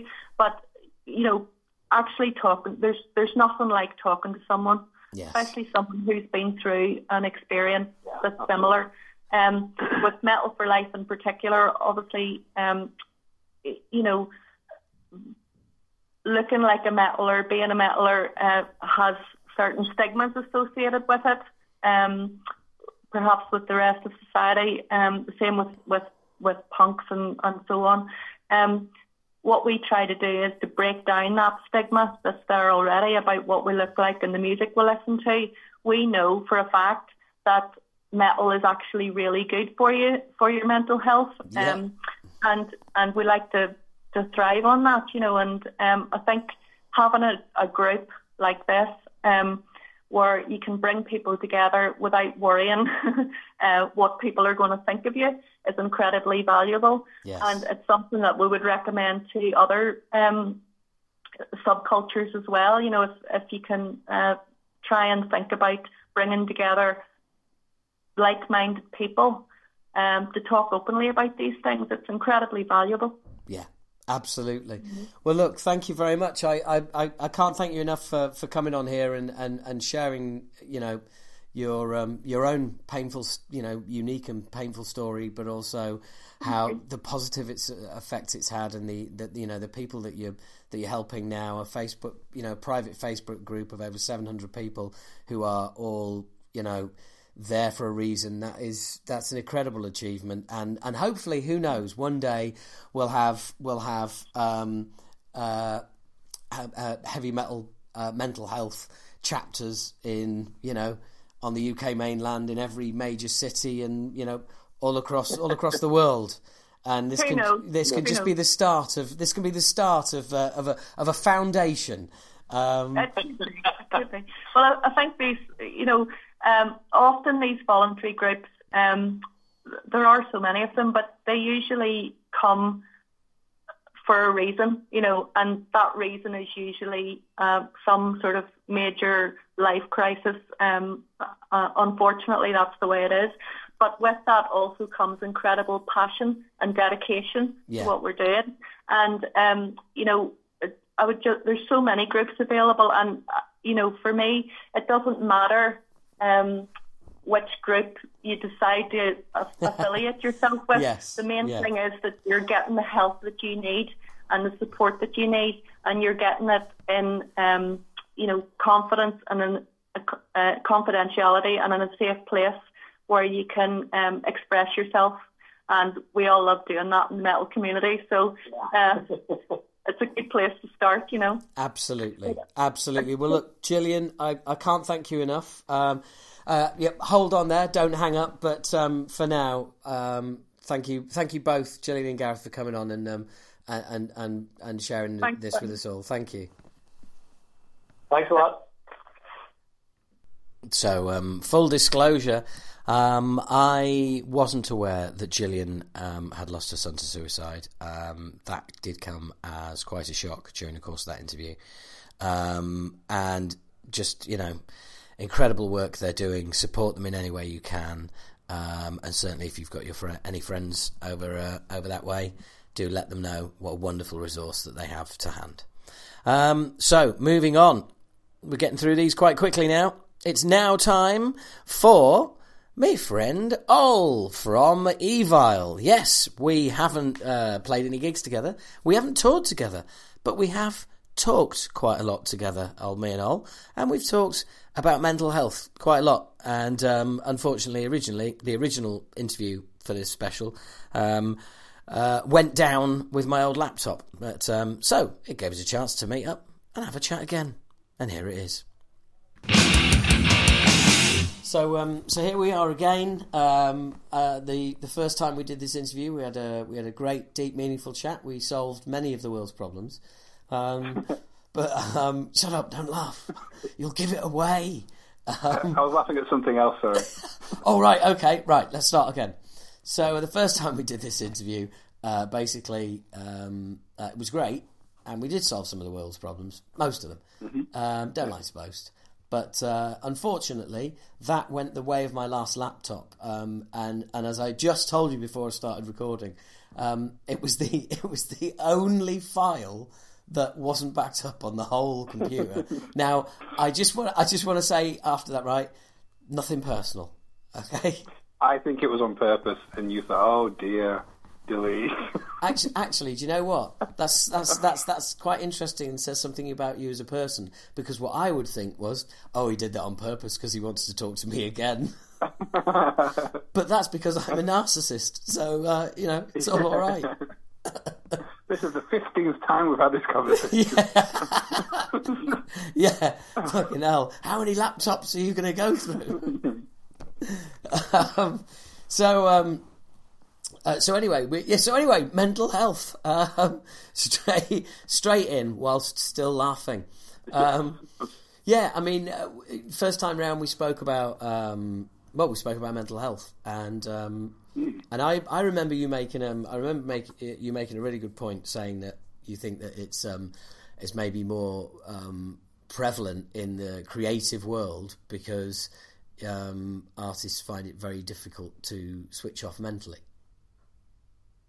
Yeah, um, I, I, I, can only speak from my own experience, but I know that over the years, when I started writing music and really getting into music, and you know, I get to the point where I can I can't really listen to music anymore without analyzing it. So if I hear a riff, I'll be figuring it out on the guitar in my head. So I'm constantly switched on musically. So if I'm writing a new album like we are at the moment, it's constantly in my head, and I'm thinking, what's that one bit need like what what can I put there or what would sound better, and I can't stop. It's always on, and I think over time I started to develop that in normal life things like I'll worry about something, and I will constantly worry about it. I will think of different ways to worry about it and think subconsciously, how can I worry about this more? And like, oh, oh why am I worrying about this now? And I think I've adapted that from a creative point of view of just not being able to switch my brain off, and I think a lot of musicians have that, and yeah. they can't help it in a way because their brain is so active in in the creative process of music. I think you're right. I think you're absolutely right. Um, it, it's and it's that I, I, guess it's the it's that slightly analytical you know analytical mind that comes along with creativity which is where you are kind of analytically creatively breaking things down all the time thinking well how can i make that better? Or how can i what can we do there? Because that's not working. And it's it's that that kind of it can permeate into the rest of your life. Yeah definitely. It's it's uh it's a constant thing. I mean with with the album at the moment, if I when I wake up, one of the first things I think is, oh yeah, that new song. What what can I do with that? And if if at the moment I'm not on it, I, my brain isn't on song mode. It, it it feels like it needs to put that energy somewhere else.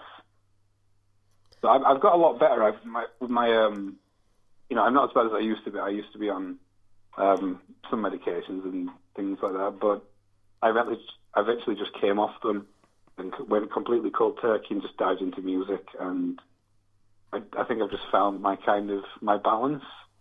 Yeah. You know, I think everyone has up, ups and down up and down days, but um, I'm not as bad as I used to be.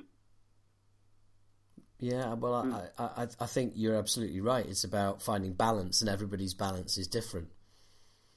You know, and, Yeah. and, and if you and you know, there, there's no sort of roadmap, as it were. You, you just have to, you know, you just have to find it, whatever it is. And for some people, it's it's remaining on medication. For some people, it's counselling without medication. For some people, it's both. Whatever it is, whatever you know, whatever keeps you on the straight and narrow, whatever you know keeps your your boat afloat. That's the main thing. Yeah, I, think I think especially for men, it's um, it's harder to talk about, and I think a big problem is like one thing I don't like seeing is when people say talk to someone, you know, and I, I think that's the wrong approach. I think people should be being told to listen because a lot of people want to talk to people, but they don't have anyone that wants to listen to them. They don't have an outlet to speak to anyone, so if they feel like that, they feel quite trapped Yeah. and they have no one to speak. So I'm quite lucky. I've got people I can talk to about it, and if if someone has just that one person who's willing to speak to them, well, listen, I think it can really help. So I think you should stop telling people to talk, you should start telling them to listen. Really. That's um that's a really good point. I, I've I've never I've never thought of it like that before, but I I do understand where you're going, where, where you're coming from, um, and I think you know ultimately, uh, uh, however it is, people need to get the help they need, and um, um, and like you said, if if people are uh, if people are willing to listen, um, when people say that they need help, um, then yeah, we can we can move things forward. Hopefully, I, you you said something that I was interested in about you know how your first thought in the morning being like you know um, how can I improve that song and etc. Um, so when you weren't in Evile and there was a period of then. I don't know. I don't know what you did, but there was no. Basically, I, think I what, know where this what- is going. You, you do, don't you? You do, don't you? Was the solo was the solo album uh, a, a, a you know your for your mental health as much as anything else? Um, not not strictly. No. Like, what happened was when when Evile finished, um, I emailed the label just saying, you know, thanks for everything, and it was great. And that was it, really. And but they emailed back saying, "Oh, we'd, we'd like to continue working with you and release a solo album." So I kind of didn't have a break in music. So I thought, "Oh, brilliant! Yeah, I can do my kind of Steve Vai kind of Whitley album." And then I, I did I did that, and you know it was great, and came out and blah blah blah. But then after that, I had nothing musically to do Right.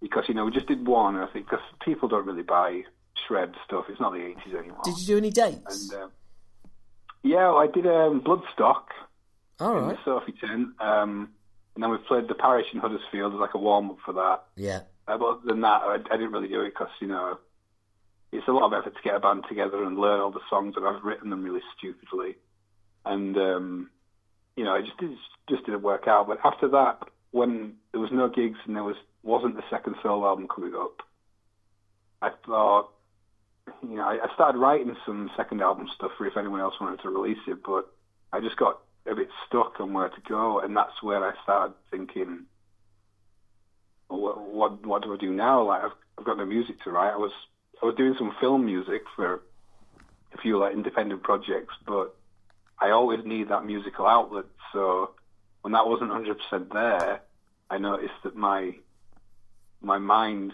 started wandering back into normal life worries, and Right. No, it's yeah. I kind of need music as my outlet. I think that everyone needs to find their um, It's your drug. be anything, it's your, it's your drug, isn't it? Yeah, yeah. Basically, I, I don't feel right unless I'm writing some music. Yeah. Unless you, you hang on, you don't feel right unless you're mainlining metal. Yes, yeah. Sorry. yeah. I, I didn't have my bullet belt on. Sorry. yeah, absolutely, absolutely. I should, I should, I should do all of your, I should do all of your PR from now on. Yeah, yeah. Just insert the word metal. Yeah, yeah, excellent. Uh, it, needlessly in as many sentences as possible. Um, Yeah. But um, yeah, that, that's really interesting because I think you're right. I think it's it, it- it's it's your it's how you keep that overactive part of your brain engaged is is with music, and it's and it and if when it's not engaged with music, it's it's off the leash and it can just fucking storm around and ruin everything. But I wouldn't. I wouldn't call it exclusive. I don't exclusively do it to stop having Yeah. issues. I, Oh, I no, do it because no. I, I need Yeah. to do that, and that's my Yeah. thing that I notice. Yeah, no, I, I I- need. yeah, yeah, no, I get you, I get you, because yeah, it's it's not it's not just fucking medicine. It's it's uh it's it's also really enjoyable. Um, Yeah, that's that's why I do it because I love doing it, and it just happens to have bonuses of, you know, being healthy for me mentally. Yes. Yeah. Yeah. Yeah. Yeah.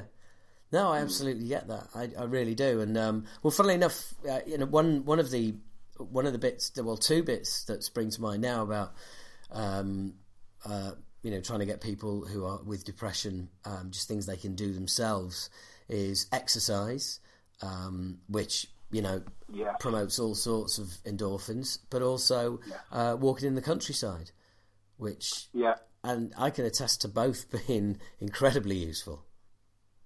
Yeah. I um I just said to someone on Twitter, I think yesterday that they were they were feeling down. I, I can't remember, but they got out, gone out in nature, and that is probably one of the best remedies for it, just to be out with you know. I know it will sound like hippie bullshit, but be out with the trees in the forest is just it's just great. You can't beat it. And, Yeah, yeah, Uh, no, ex- exercise definitely. I mean, I've been because I've always weighed like not a lot. I've been quite tall, so it's been hard for me to put weight on. But over the past few years, since I since I hit my thirties, I noticed I was putting weight on. So I've been trying to bulk up, and I've actually been doing weights and going to the gym and stuff. And I've noticed every time I exercise and do weights, I feel so much better. And yeah, people can benefit so much from just doing some exercise. And it might not happen instantly. It might be a few weeks before you even feel the benefit because you might just hate it. But it, it really does help. Um, I, yeah, and it, it's it, like I said, it just is. There's a relief of endorphins there, a release rather than a relief of endorphins that that basically, you know, chemically make you feel good. You know, that's Yeah. what you that's what you get out of it. It's it's your body releasing chemicals to your brain that go, oh, we like this. This is great. I I think it's because we're designed to be active. You know, we we live in a sit down on the couch kind of world now. We weren't designed to do that. We, we were designed to be out foraging, getting wood, whatever. We're supposed to be active people. We're not supposed to be sat down wallowing because that's what makes you feel down in a way. yeah, yeah. Well, it's it's. Well, absolutely. I mean, you know, sloth. You know, just sitting around in fuck all. It, it, I, I mean, I don't know whose goal that is in life anyway. Um, But yeah, it's no, it's no good for anybody. Um, also, socializing, get out. You know, keep keep throwing yourself out there as much as you might not feel like it. If you keep saying no, people will stop asking. That's Yeah. and you know, you can start losing friends, and you start losing friends, and your world becomes very small. I think you, I think a lot of people's problem is the, they lack of confidence to socialise. But I, I found sometimes, you know, just just pretend, just pretend to be confident. And you'll come across confident, and you'll think, oh, I'm confident now. Okay. Well, well, I don't, I, I, I don't mean, I don't mean to uh, uh, pry, and, and t- feel free to tell me uh, to not answer this question. Um, but I, I haven't, uh, and I'm, I'm interested. It's a subject I'm interested in. Have you ever um, suffered from social anxiety? um, I don't know if I have specifically, but you know, sometimes I'll feel like you know I don't want to be around people, or I feel uncomfortable around people. But um, I, I, I just force myself. You know, I mean, a lot of the things like playing in a band and playing, you know, traveling around. Sometimes you, you just feel like, oh, I really don't want to see someone. I just, I just want to sit backstage and just wind down. But it, I think you kind of get, you get stuck in that, and I, I don't like doing that. So I always try and make an effort to even go out if I don't want to. You know, because it's, it's better to do that than just not be there. Yeah, but is that is that? I, I also think that's but that's interesting because you're putting you're putting other be other people's needs above your own. Yeah. Um, Well, yeah, if uh, people like when we play, people like when we come out after and say hi and stuff uh, before we leave.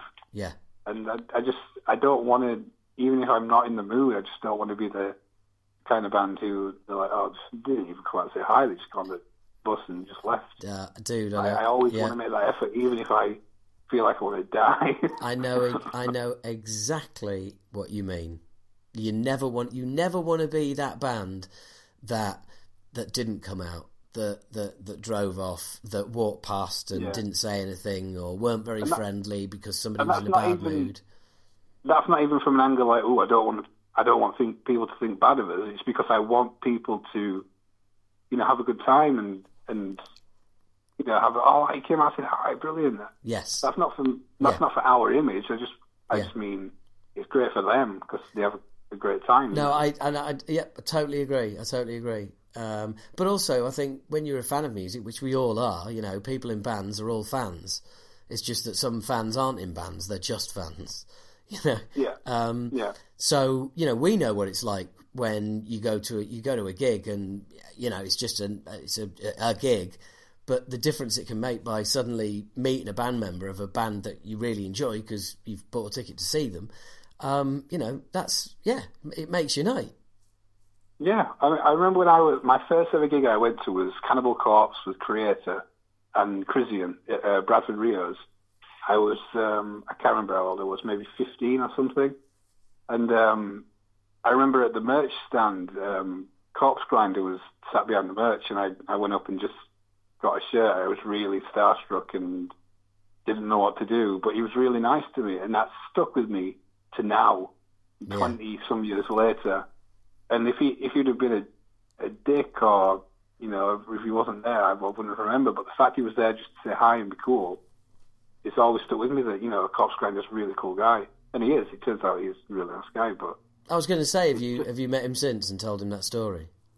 No, I, I haven't actually, but um, you know, I've just seen he, he's a he's a Yeah. really down to earth nice guy. So I, I've met um, Pat O'Brien, who's I think he's not well at the moment, but um, he was at Bloodstock, and I just got a new BC Rich, which is was his signature, and I said, oh, I just just want to say I got got your guitar, and it's really nice, and you know, thanks. And he went, oh, it's all right.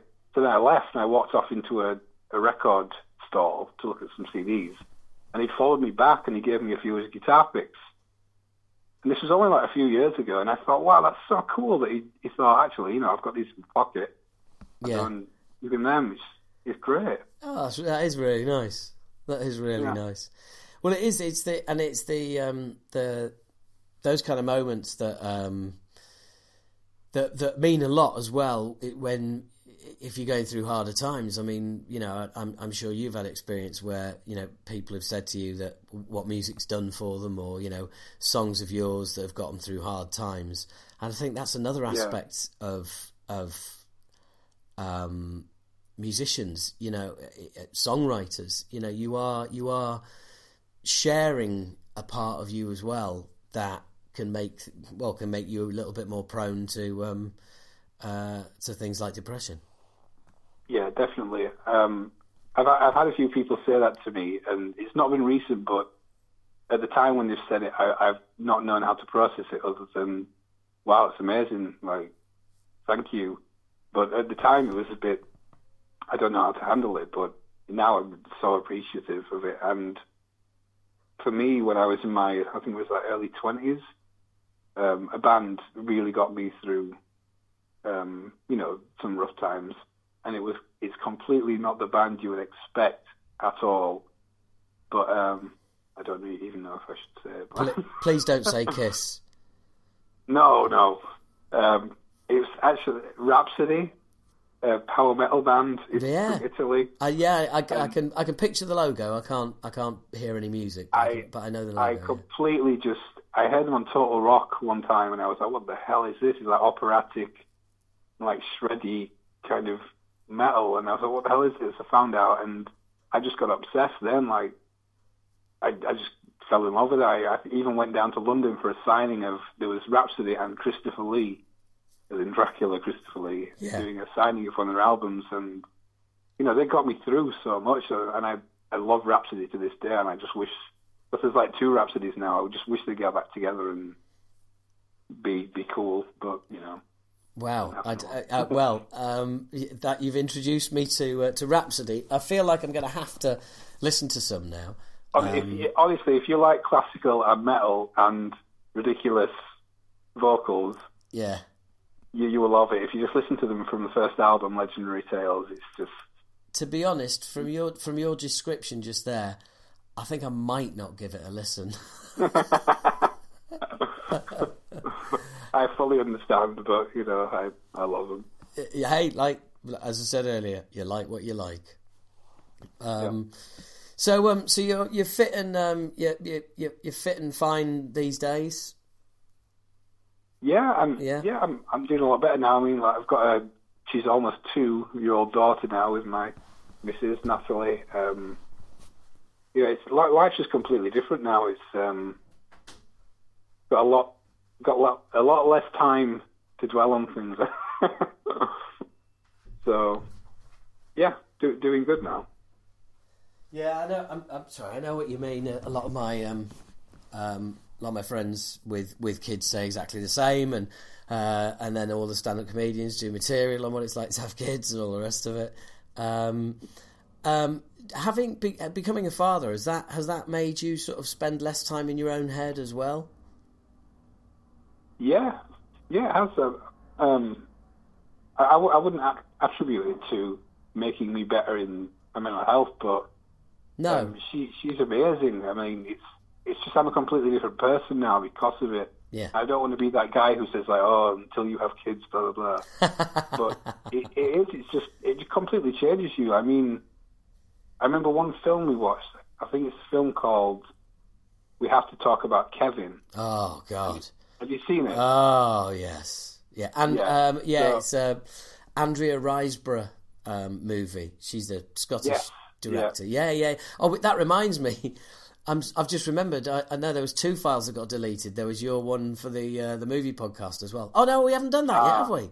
no, no, we haven't. No. Right. Okay. Sorry. So there you go. I just made up a file that was deleted, and now it's not. It doesn't. Didn't even exist. I know the movie. I yeah. saw that film years before before having kids, and my initial thought of the whole film was like about the moment was like, oh my god, that poor woman.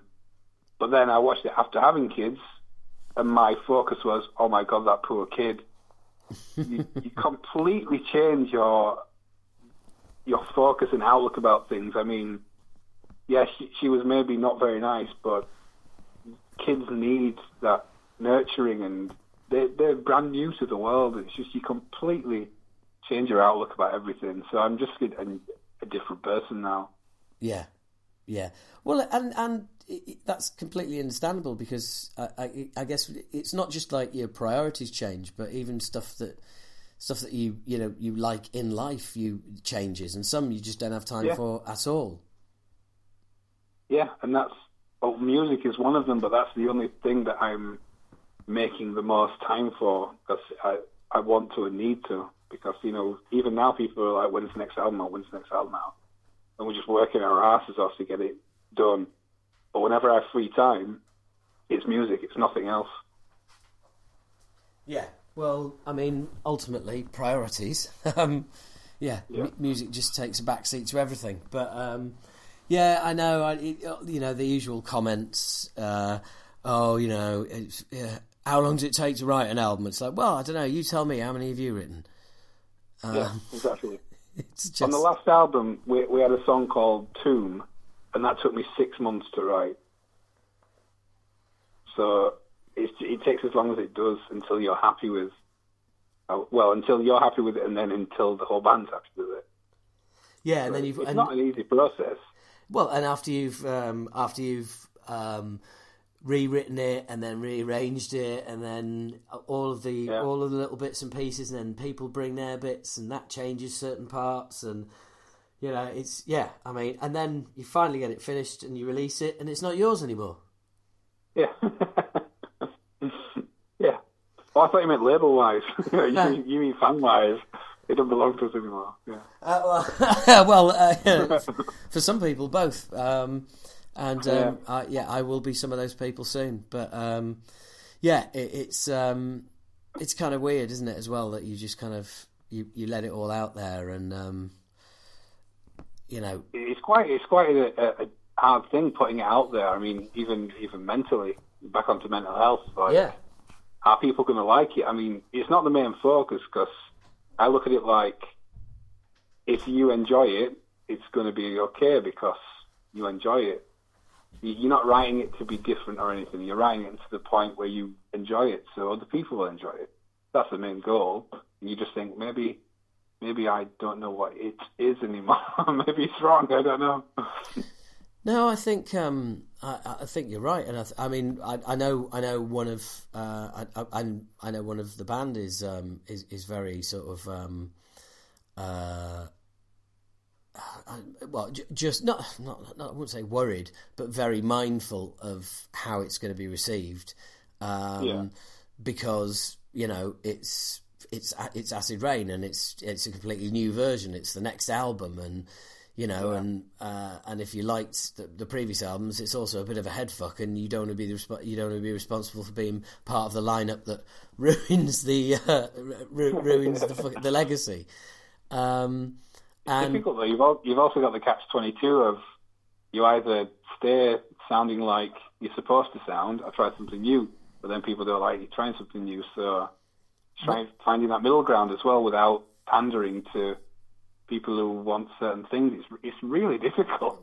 Well, uh, what what I've what I've said is I think I think our album is old school with a um, new school leaning, or it's new school with an old school leaning, or it's both. Yeah. So well, but... I'm covering all bases. Yeah, it's it's the best album yet. That's the best line. Uh, well, it's well, yeah, it's the only it's, it's the only one we're fucking touring now. yeah. Um, but um, yeah, no, I, I know exactly what you mean. I mean, I like the the what I'm dealing with at the moment. Uh, I'm I've got the artwork through, and, and I'm going through that, and I am today. I was going through lyrics, and I've had to send amendments. And now Pete is proof Pete is proofreading it Pete, our bass player, and proofreading. Yeah, proofreading. Um, I tell you what, mate. If you've never proofread, then you, you, want to look into it. Um, gonna have a quick one. Yeah, I'll have a quick proofread. yeah, do you do that? Um, but um, yeah, it's um, it, it's a busy time, and things are just buzzing around in my head all the time. You know, and it, I mean, I kept yeah. the, I kept the thanks list. Um, uh, on my oh, computer. God, I kept it on my on my computer. Don't worry, it was backed up and um, and I just I just kept adding to it, and I just didn't want to send it away until the last minute, until you know the artist was going, look, I really need the thanks list because I just wanted to give it as long as possible, um, and I and I'll still have forgotten people, so fuck me. I I'm a bit stuck for that this time because what I'd usually do is as soon as an album's finished and we do the touring and everything, I make a note of everyone I should thank because they've done something or they've helped us out yeah. But this time it's been like I left the band. It's been uh, six years since the last album. I can't remember much on the best days. So this next thanks will just be um, the fans. I can't remember anything. Well, I you know I, I I mean I can think of somebody else who might get on the list. I you know I, I don't know. I just you know, but I can think of at least someone else. Just just saying. you know, no, no, no. You know, just uh, you know, your old mate Howard, you know. Yeah. It's... Yeah, maybe. so that, that's that's the first thank, and that's my one thank I can remember. All right, nice one. Well, look, um, I don't want to keep you. I know you've got um, a, a, busy evening, but look, thank you very much for coming on and opening up and talking about all this stuff. Um, it's very cool, and I know um, I know you'll be liking and retweeting and sharing wherever you can um, when it comes out, and um, I'll give you plenty of notes when it's coming out. But um, yeah, thanks a lot, man. Really appreciate it. No, thanks for having me. Always a pleasure, never a chore. Take care, mate. You too. Thanks very much, Howard. And there you go. That was uh, Ol and I having another catch up to replace the one that uh, unfortunately was deleted. So um, that's two uh, musicians kind of um, view on uh, just mental health in general. Obviously, there's a lot of talk of depression in here, um, which is what a lot of people just assume is the only thing uh, that can affect your mental health. No, uh, absolutely. You know, you, you you can get all sorts. Oh yes, there's there's there's anxiety. Um, there is. Um, insomnia. There's all sorts of ins to look forward to. Um, uh, not just depression. Um, I jest, of course. Um, but um, yeah, it's it, it's always interesting to get um, uh, musicians' perspective on it. Well, it's it's different. It's interesting to get anyone's perspective on things like this. Um, and again, you know, you're obviously seeing a theme that is emerging, which is talking about stuff. And even if it's not talking about it, it's it's you know going to a doctor and saying, look, you know, this is wrong. Can I get some help, please? Whether that is counselling, whether that is medication, whether that is medication and counselling, but you know uh, something's got to give, something has to help, and also during the course of listening to this, if at any point you feel that you know that a friend of yours is is in need or anything like that, you know, uh, the very, very, very bare minimum, just ping them a link to um, to this podcast, and you know, see if see if this can at least um, help um, help them identify some things that you know might need further work. I guess that's the best way I can put it. So anyway. Um, also, obviously, you know, don't just bung them this podcast as like, you know, the ultimate in what you can do for them at all. Um, obviously, you know, get them to a doctor, whatever you can. Um, I'm just saying that, you know, if it can help, etc. Anyway, I'm waffling. And now, final interview that was done um, just yesterday. This is the most recent one. Um, this is a chat with um, Paul McMonnies, who is um, the voice of Bloodstock, the voice of Bloodstock Radio, uh, and the Bloodstock Radio podcast. Also, the face of Bloodstock TV over the uh, over the weekend. The man who gets to interview everybody, and um, and a big Acid Reign supporter as well, and a top man and a forgetter of lyrics extraordinaire. Ladies and gentlemen, um, it's now time for a chat between myself and Paul McMonnies of Bloodstock. Let's get straight in. McMoney's or McMoney's? McMoney's. Right. Definitely McMoney's. Right. Okay. So that's that's the that's the important questions out of the way. Um, um, and we were going to do this yesterday, and like you know, you missed me and I missed you, whatever. Um, but you were you you um, were doing a shift um, with the Samaritans until three yesterday, and we were going to talk, talk at five. So that seems like a kind of really uh, obvious way of kind of starting and saying, so how did you get involved with that? Yeah, um, it was. I don't know really. It was a, it was a combination of things really. Um, my, my mum died, not not through suicide or anything like that, but my mum died last uh, last July. Yeah. Um, and I just, I don't know, started reevaluating things a little bit really. And yeah. the Samaritans was always something that I'd sort of thought of because um, I had through through the work with music and stuff like that, I'd ended up uh, talking to quite a lot of musicians um, who were struggling with mental health. Um, there were there were yeah. a few of them that were posting about it on, on, social media, where you'd sort of see a little, is anyone around? I could do with a chat, just things like that. But yeah.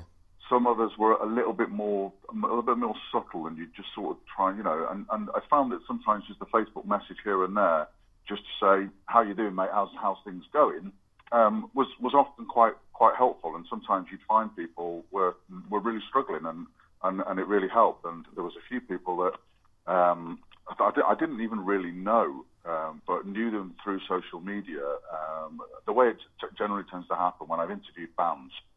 If I've interviewed one member of the band, all four or five members of the band add me on social media. So I don't necessarily actually know the people that, that, that I've sort of reached out to a bit.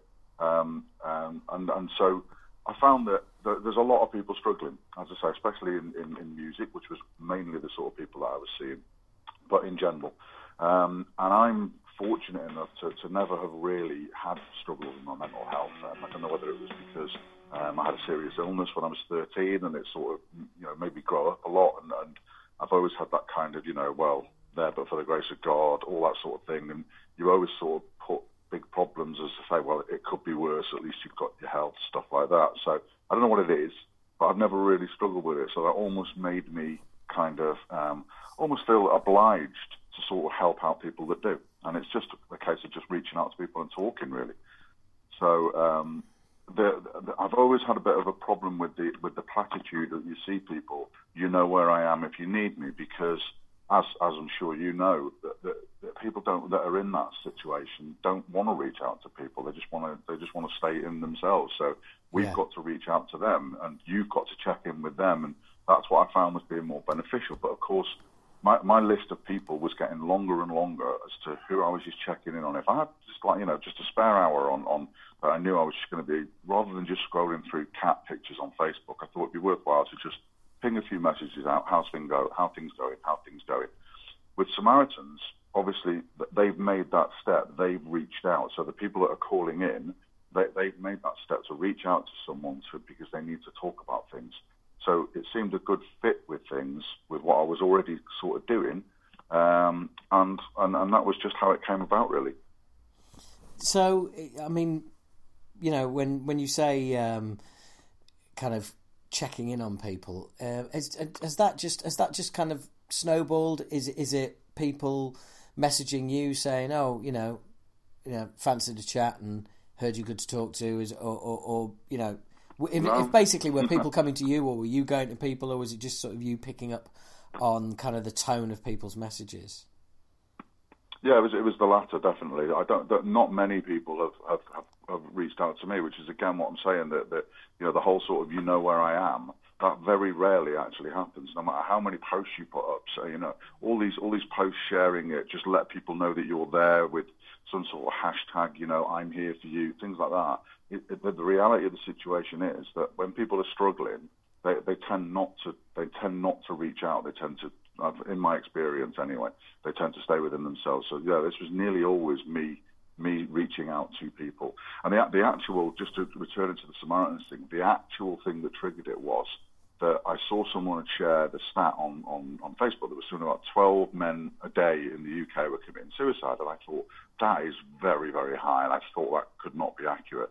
So I went away and researched it, as you should yeah. obviously with stuff you see on social media, and looked at the um, the ONS, the Office of National Statistics, and it was indeed 12, 12, 12 men a day on, on average in the UK and I thought that was absolutely staggering. So I, I put up a post myself saying, this is not just something I have cut and pasted. I have seen this post elsewhere and I've researched it. And, it, you know, there are 12 men a day committing suicide. And I thought, that, you know, I, I just wanted to share that out there. And then I thought, I'll put a Samaritan's bit at the end. So I went and found, you know, a, a Samaritan's uh, image, which had the, the number of ways that you can contact them on there. And then I thought to myself, that, that's, that's not really enough so while I was on their website getting that graphic, I thought I'd have a bit of a look round about volunteering and just seeing what it entailed and, and, and, and about what was going on with it. And there was a an information session as the first step, which was, was going on locally to me when I was living down in Bedford. So I went along to that, and again, it, it sounded like you know something that I could do. We talked about the the timescales involved and the and you know what it would entail. It's a very it's a very good training program. It's like a 10, 10 week, um, 12 week training program. Um, and then you start going on a mentored sort of thing where you've got a person you're listening in on their calls, and then you start taking some calls on your own. But it's all done at your own pace when you feel ready to, and things like that. And there's a really good support network within the Samaritans for each other. So it's not just all about the caller and supporting them. It's all about supporting the people that are taking the calls, and because obviously we're all human beings, and, and the sort of the sort of situations that people are in can affect us as Samaritans as well. So there's there's two sides to it really, and, and, and that, that works really well. I find. That's awesome, man. That's awesome. Um, and um, um, uh, do you have any dealings with Metal for Life NI? You know the. Um, I do. Yeah, I, um, I well, uh, again, it's a slightly more complicated story with that. When when Simon Hall went over to the uh, Metal to the Masses Belfast uh, final this year, they were there, and he was the team with a, uh, a t-shirt on. So yeah. I, I, looked at what they were and, and realised that I was actually more involved in it than what I'd realised. So the situation with them was that uh, back in 2017, um, the Metal to the Masses winners, um, a band called Shrouded in, in Northern Ireland, um, I'd interviewed them, and I'd interviewed um, a lad called Danny Cansanaho, who was their lead singer. Um, so they, as as we do on Bloodstock Radio, we interview all, all the Metal to the Masses winners. So I'd interviewed Danny. Um, he'd done the usual, yes, it's amazing, can't wait to play at Bloodstock. We're, we're really, really looking forward to it and everything. So that was in the May. May 2017. In August 2017, they came over from Belfast and, and played at Bloodstock. And in October 2017, Danny sadly took his own life. So uh, you can see just within that short time scale of of how that obviously linked in with me and with Bloodstock, but also that this sort of thing where people have this idea, well, you know, why would he do that? He's just, he's in a band that's just played at Bloodstock, and, and, and why would you know why would he feel that he had to take his, take his own life? So that sort of rang with me a bit, and this this um, it's not it's not officially a charity, it's a support it's a support group, but it was set up by his mum. Um, his mum Gillian uh, set that up. Yeah, and it's um, there's support groups. So it's a it's a support group in, in Northern Ireland aimed at metalheads. Yeah, no. The reason I ask is because Gillian is on is on this special, um, and um, it it wasn't until the um, I did an interview with her a little while ago. Um, funnily enough, just when Unsainted had come out, Slipknot single, and um, yeah. Uh, and yeah, we, we, we had a bit of a chat, and um, I've since spoken to her about some artwork that we were thinking of using as well, and, and all sorts of bits and pieces. And um, and I noticed that you, I, I noticed that you were posting, and there seemed to be a connection there. I was just interested to find out what it was because it just seemed really weird. I'd never heard of, I'd never heard of them, and then I did the interview, and then I saw kind of like you know, you connected with them, and it was like, oh right, what's going on here? Um, uh, and just and I know they kind of hooked up with um, with Bloodstock as well, which um, which again seems to have taken um, you know taken mental health on as, as a as a bit of a sort of as a cause, as it were. Yeah, absolutely. I mean, they they came over and they had a little stall in the in the New Blood tent, um, which is obviously where Danny would have performed in, in 2017. So um, a couple of the guys came over. Um, there's a lad uh, called Gareth that's involved with it, and he is actually in a band uh, that came over and played on, on the um, on the Jaeger stage, I think it was this year. Um, so they're, they're, they're called Sky Pilot, and um, and so he and Gillian and a lad called Chris uh, were the people that we spoke to um, in the uh, on the on the podcast on the Bloodstock Radio podcast. Um, and they're mainly the sort of three people that, that, that do it. So yeah, so so Bloodstock um, mainly through Simon because obviously going over to the metal to the masses and that lot. Uh, invited them to come over and have a little stall there, and they were selling T-shirts and, and, and you know bits and bobs.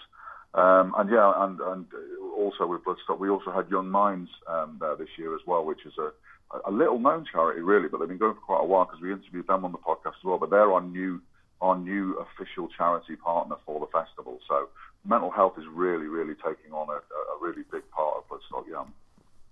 Yeah, and and funnily enough, I I, I think um, uh, my discussions with um, Al from um, from uh, uh, Evile have revolved very much around the fact that you know people in bands per se. I think artists in general, be they actors, musicians, comedians, whatever, um, struggle probably struggle more with mental health than um, than than any other kind of um, oh what would I say? Uh, walk of life. Because it just seems that um, with creative people there's, there's a real thing about not being able to switch off not being able to turn that creative tap off um, and that leading into kind of that leading to problems. I was going to say in later life, but for some people, you know, quicker than others. Would you? Yeah, absolutely. You know? I mean, I, I, yeah. In, in my experience, I, I found you know through through quite close friends as well, really, that there's there's that big sort of it's that big drop from that big high of performing to coming on stage and then not having and then having you know obviously with up and coming bands as well you, you're very yeah. much kind of, you know, you can be, it's a, it's a very hectic thing. If you've got a full time job, which nearly everyone has to have, because, uh, you know, we all know that you don't make a living out of music unless you're right up at the very top of it, then that, that sort of drop from having that high of, of spending the weekend, you can maybe spend Friday, Saturday night playing in front of crowds of hundreds of people, and then you're going into a mundane job on Monday morning that you that you're doing just to pay the bills, but really what you want to be doing is up on stage. And I think that drop, I think that that affects a lot more people than what, what people realise. I think that whole sort of idea of going back to the mundane aspect. And I mean, we all have it as metal fans and stuff like that. You know, you can go to Bloodstock for the weekend, just absolutely lose yourself, and then oh, back to work on Tuesday. We've all got that sort of aspect, but I think that that performing thing gives so much of a buzz. I think the drop from that is, is, is much bigger. Um, I, that's a really interesting take on it because I had never, I'd never really thought of that. My my problem is always the, is always the the initial, the the, the initial come down. When you first come off stage.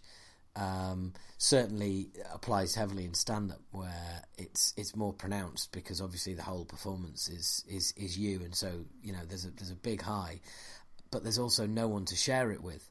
I've found it a lot more difficult to um, to kind of switch off and uh, and wind down after a comedy gig than after a gig with a band. Um, the gig, the band, you can we can all you know you can sit there and yeah you might have a couple of beers, but you just you all start chilling out and you know start feeling tired and you just sort of talk through the gig and little things that you remember and that you and and you're all kind of I hate to use the word but decompressing together, whereas doing stand up you come off stage. I mean last night I was I was the first act on MC went on, did a good job. I went on, had a really good, sh- really good show. Come back on. You come into a dressing room. There is the MC whose head is still in the gig. There is the next act on who obviously doesn't want to talk to me because they're next on. Then you've got the two acts who are on in the second half and they're having a chat together. And then there's the woman in the corner who um, who runs the show. Um, and I'm just kind of like, that was awesome. That was great. I'm on a high. I'm buzzing. And there's not one single one of those people that wants to fucking hear it. Do you know yeah. what I mean? There's yeah, no there's no one to share it with, and I found that really, really tough as a in, in, in the comedy world. Like you know, driving home, and I might I might have like you know a 100, 150 mile drive or something like that. But I've had you know I've just closed an awesome show. It's been absolutely you know it's been brilliant everyone's going, yeah, fucking hell, that's great, wonderful, oh, that was brilliant, you know.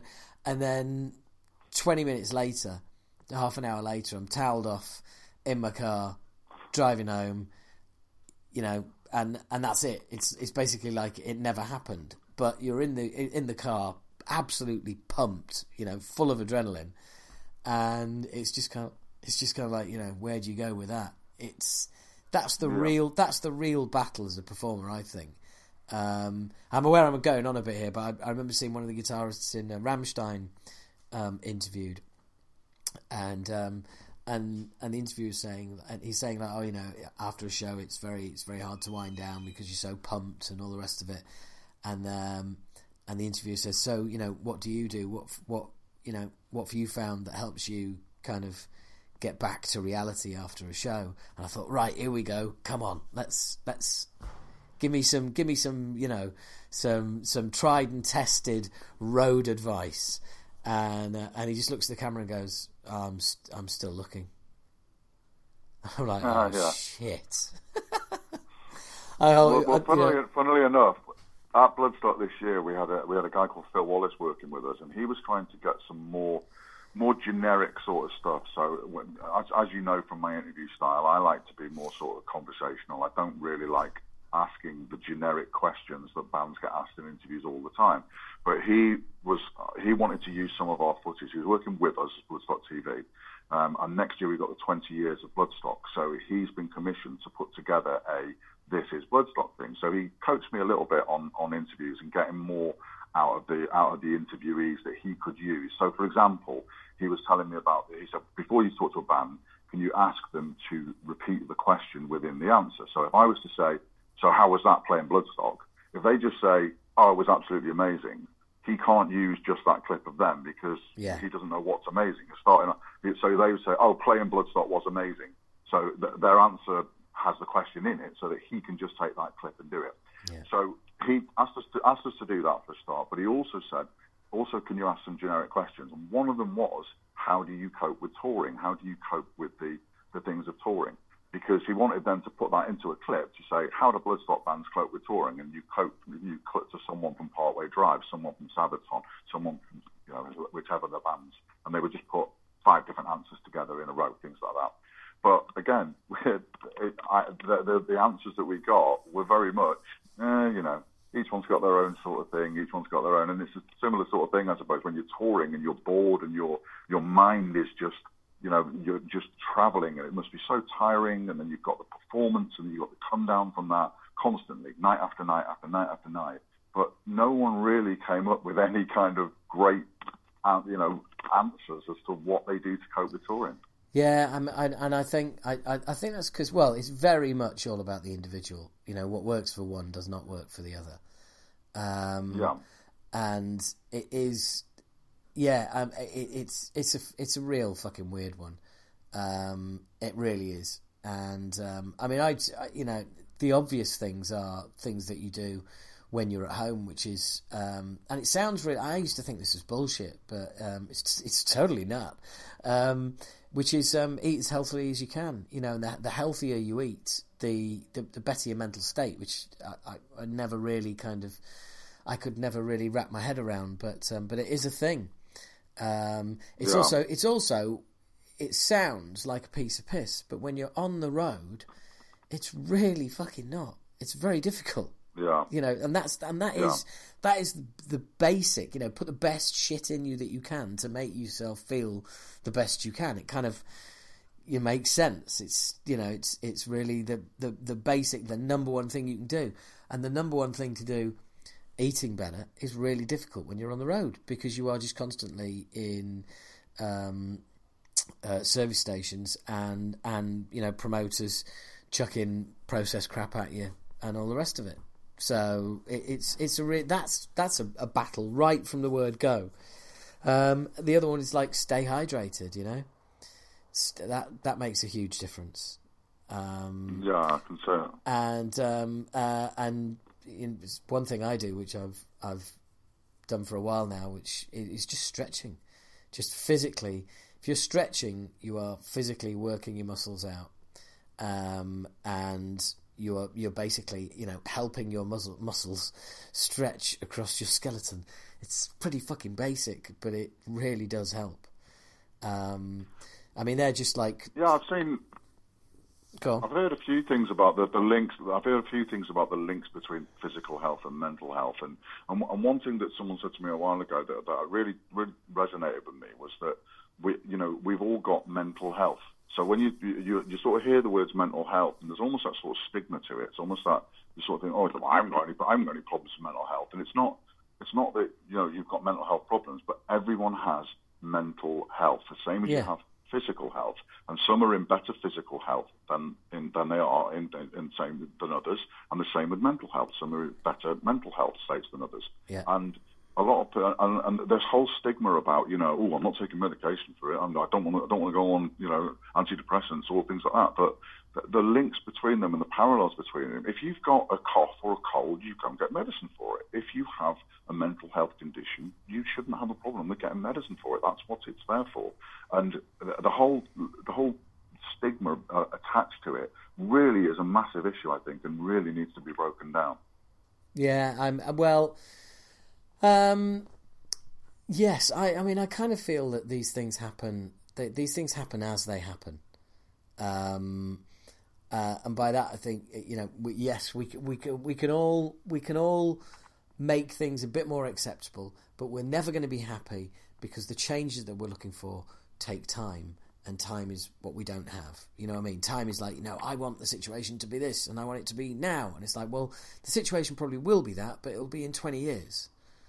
Do you know what I mean? It's like Yeah. some things just take a long and and without a doubt, I think we've um, there's definitely. I mean, the, the the conversation about mental health, um, whether it's you know whether it's men or women, it, uh, it makes uh, you know. I, I think there is a cliche that that um, because you know the, the male suicide thing and men not being um, as good at uh, at talking or, or, or managing their feelings, or basically not being as emotionally intelligent as women that is very much seen Yeah. as a male problem. It's not. I mean, it's a male and female problem. If you're a human being, you will most likely suffer from some form of depression during your life.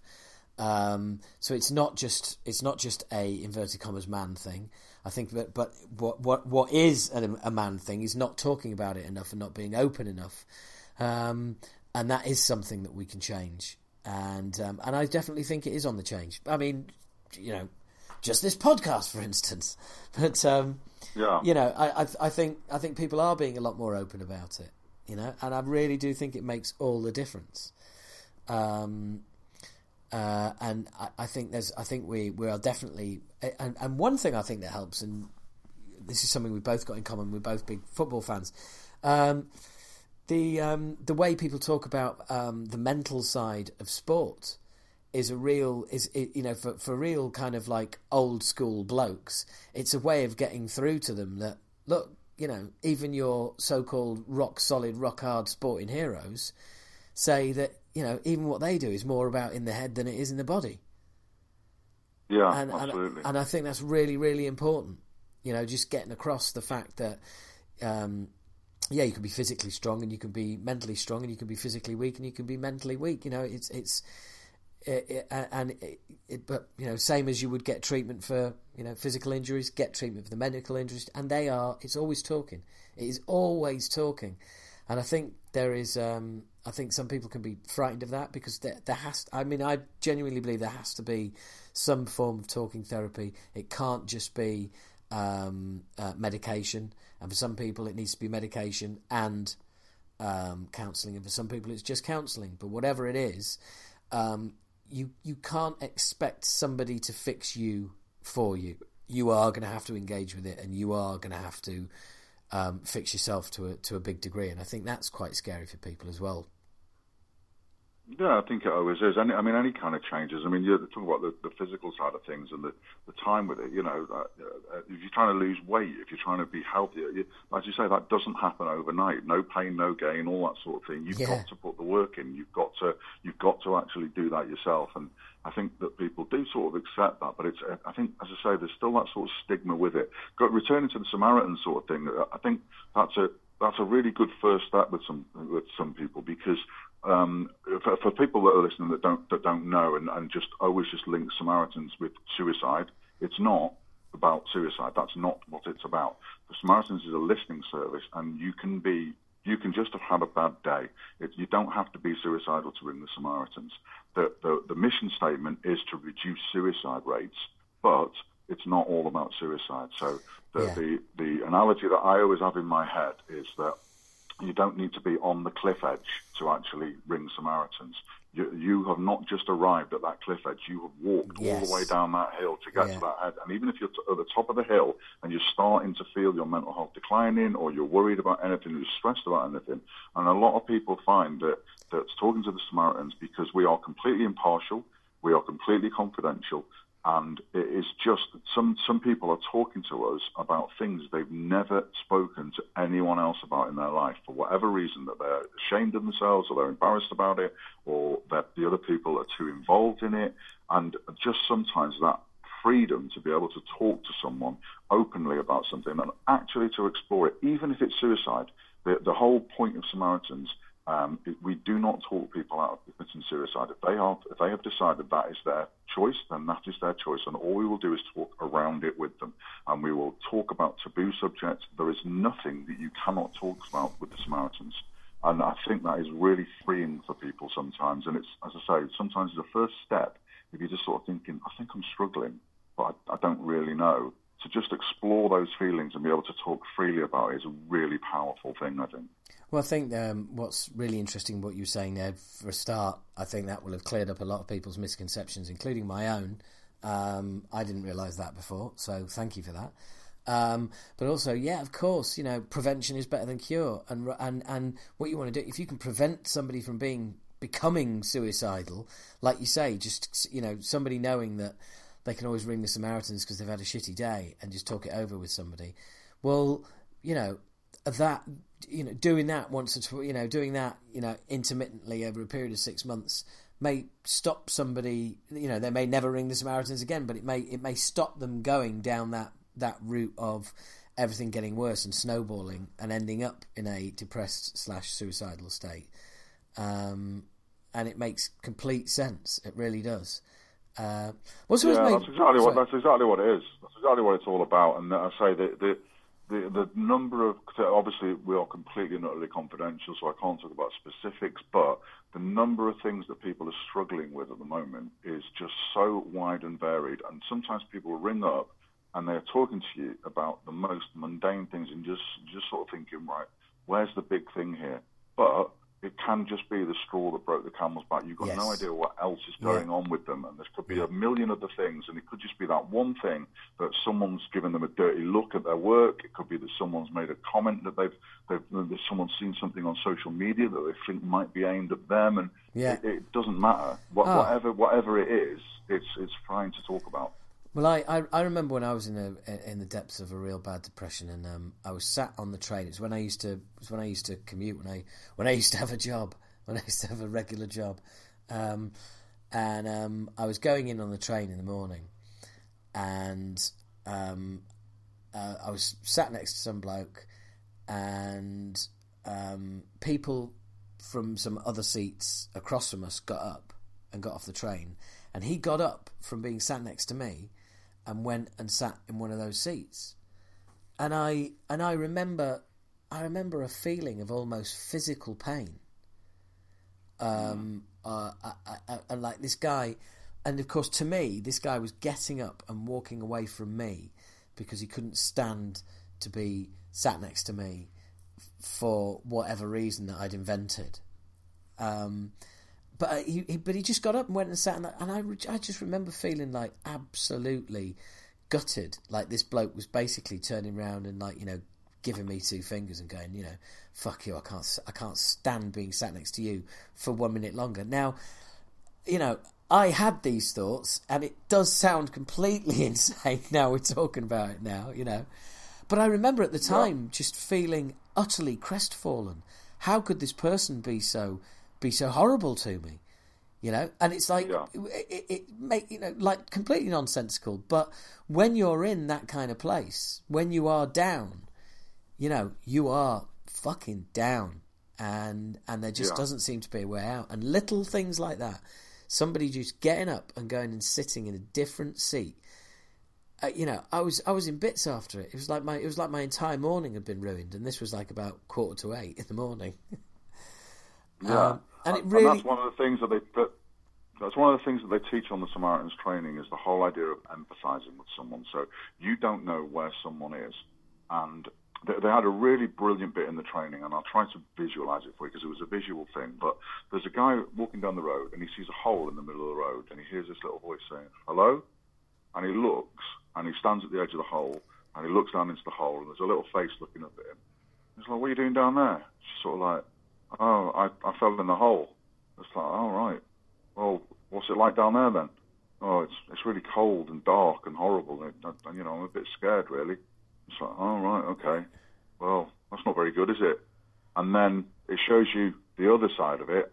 Exactly the same happens again, but the second time he sees a ladder against the wall, and he puts the ladder in the hole, and he climbs down the ladder and goes down into the hole with the guy Yeah. and talks to him and says, "Oh yeah, you were right. It is dark down here and it is cold and it is thing, but I'm I'm here now, so why don't we talk about things?" And then, and and that is what we as Samaritans are, are taught to do. You get into the hole with them, but the difference is that you know where the ladder is to get back out, and if you can bring them up that ladder with you, then that's that's great. That's exactly what we want to try and do, even if it's up one rung of the ladder, so that they're one step up out of the hole. And I, I keep that that thing in my head all the time. I always have that visualization as to where was this person on the ladder when they rang, and Yeah. where are they when we end the call and they go out of there, and just that whole idea of, of you, you can't empathize, you can't understand what someone's going through if you're stood outside the hole looking in. You Yeah. need to get into the hole with them and try and, and try and understand that.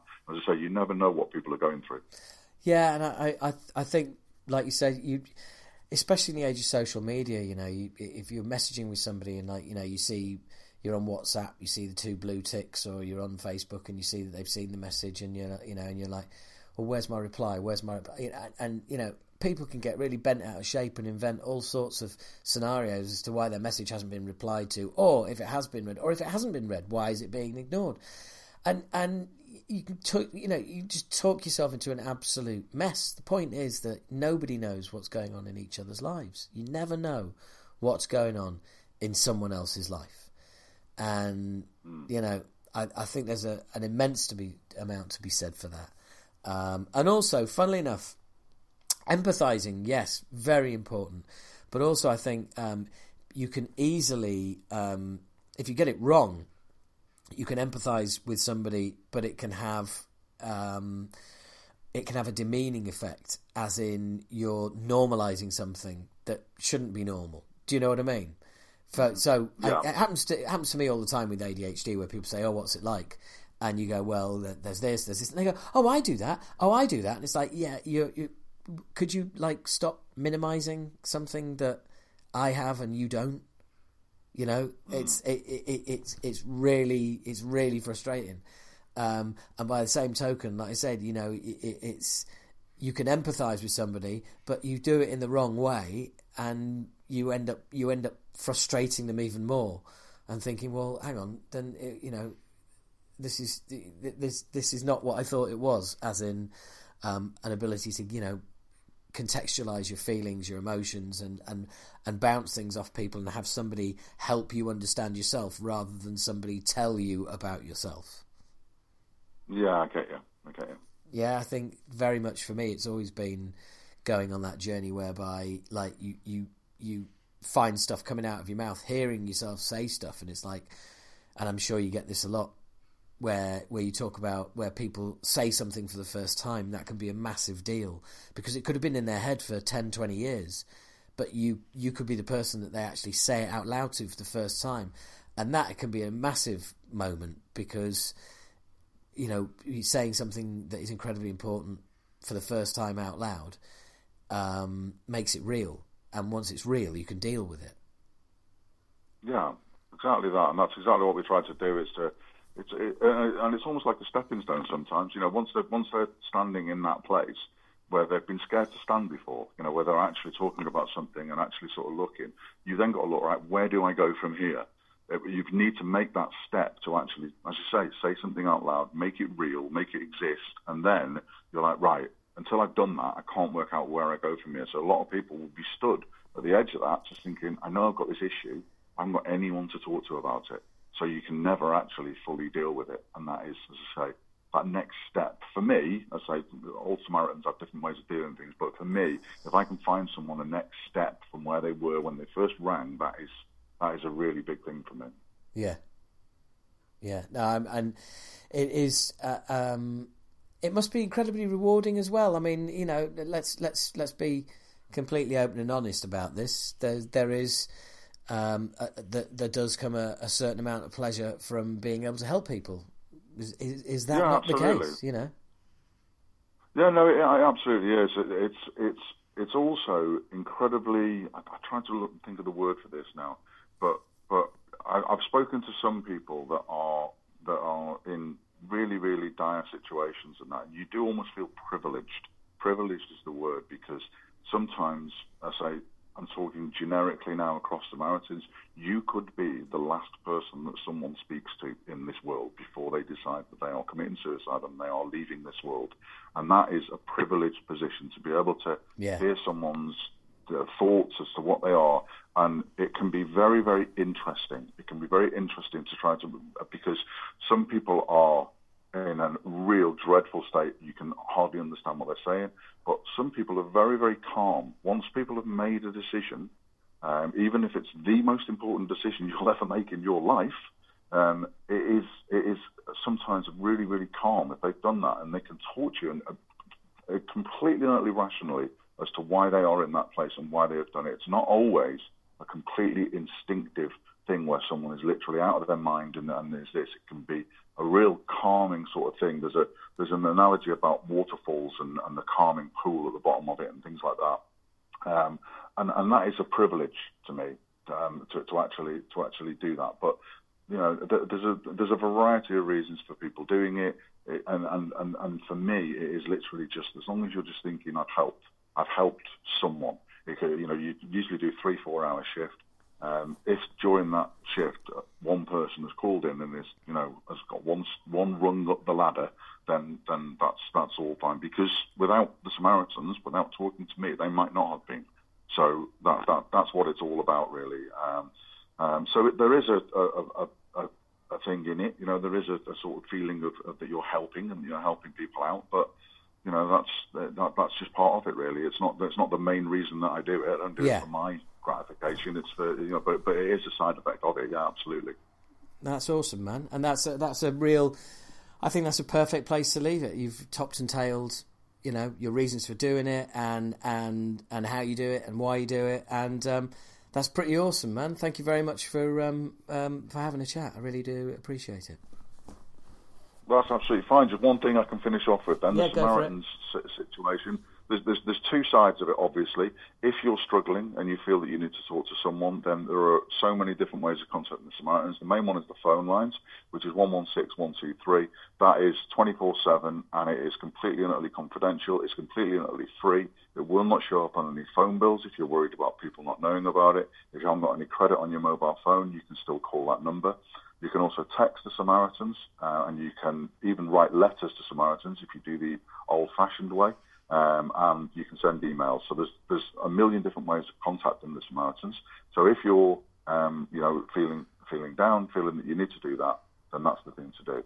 On the other side of things, if you're like me and you're thinking you'd like to help, then again, go to the Wet Samaritans website. The training is absolutely excellent. And in the training, the primary concern is you. It's not necessarily all about the caller. It's about the, the listener. It's about the person and making sure that you're protected. At the end of every shift, we offload to a leader. You go to every call. You make notes during the call, and then you offload to the leader at the end. They go through your calls. They make sure that you're okay. And if there's anything that you think might linger with you or that might might trouble you, you can call them again during the week. You can call them any time to discuss it and to make sure that your mental health isn't affected by it as well. And then at the end of your shift, you put your notes through a shredder, which is very cathartic. And that is it. That is that maintains the confidentiality. The notes are only made during the call and then it is gone. So if anyone feels that they might like to get involved in the Samaritans, even as a fundraiser, but preferably as a listener, then get in touch and do that. So that's both sides of it. Wow, that's awesome, Paul. That's really cool. Thank you very much. Okay, cool. All right, cheers, H. Take it easy, mate. And there you go. Um, that concludes the uh, mental health special. And um, well, I I hope you liked it. I hope you enjoyed it. Not really the kind of sentiment that um, goes goes well with um, with this particular edition. Um, I hope you found it informative, um, and you know it, it's it's helped you in some way. Um, you've had an enjoyable listen, whatever it is. Thank you very much for for being there for well coming up. The it's nearly two and three quarter hours, which is absolutely amazing. so there we go. Um, I hope this has brought you some sort of information that you didn't already have, or at least has been in some way useful. Um, so, you know, what can I say? Thank you very much for listening. I am now going to finish off with, um, uh, a, well, an Acid Reign song called The Man Who Became Himself, which is all about uh, exactly as it sounds becoming yourself, going on that journey, um, finding yourself, and um, coming back and kicking ass and all that crazy metal shit. Sort of. Anyway, thanks a lot. Speak to you next time.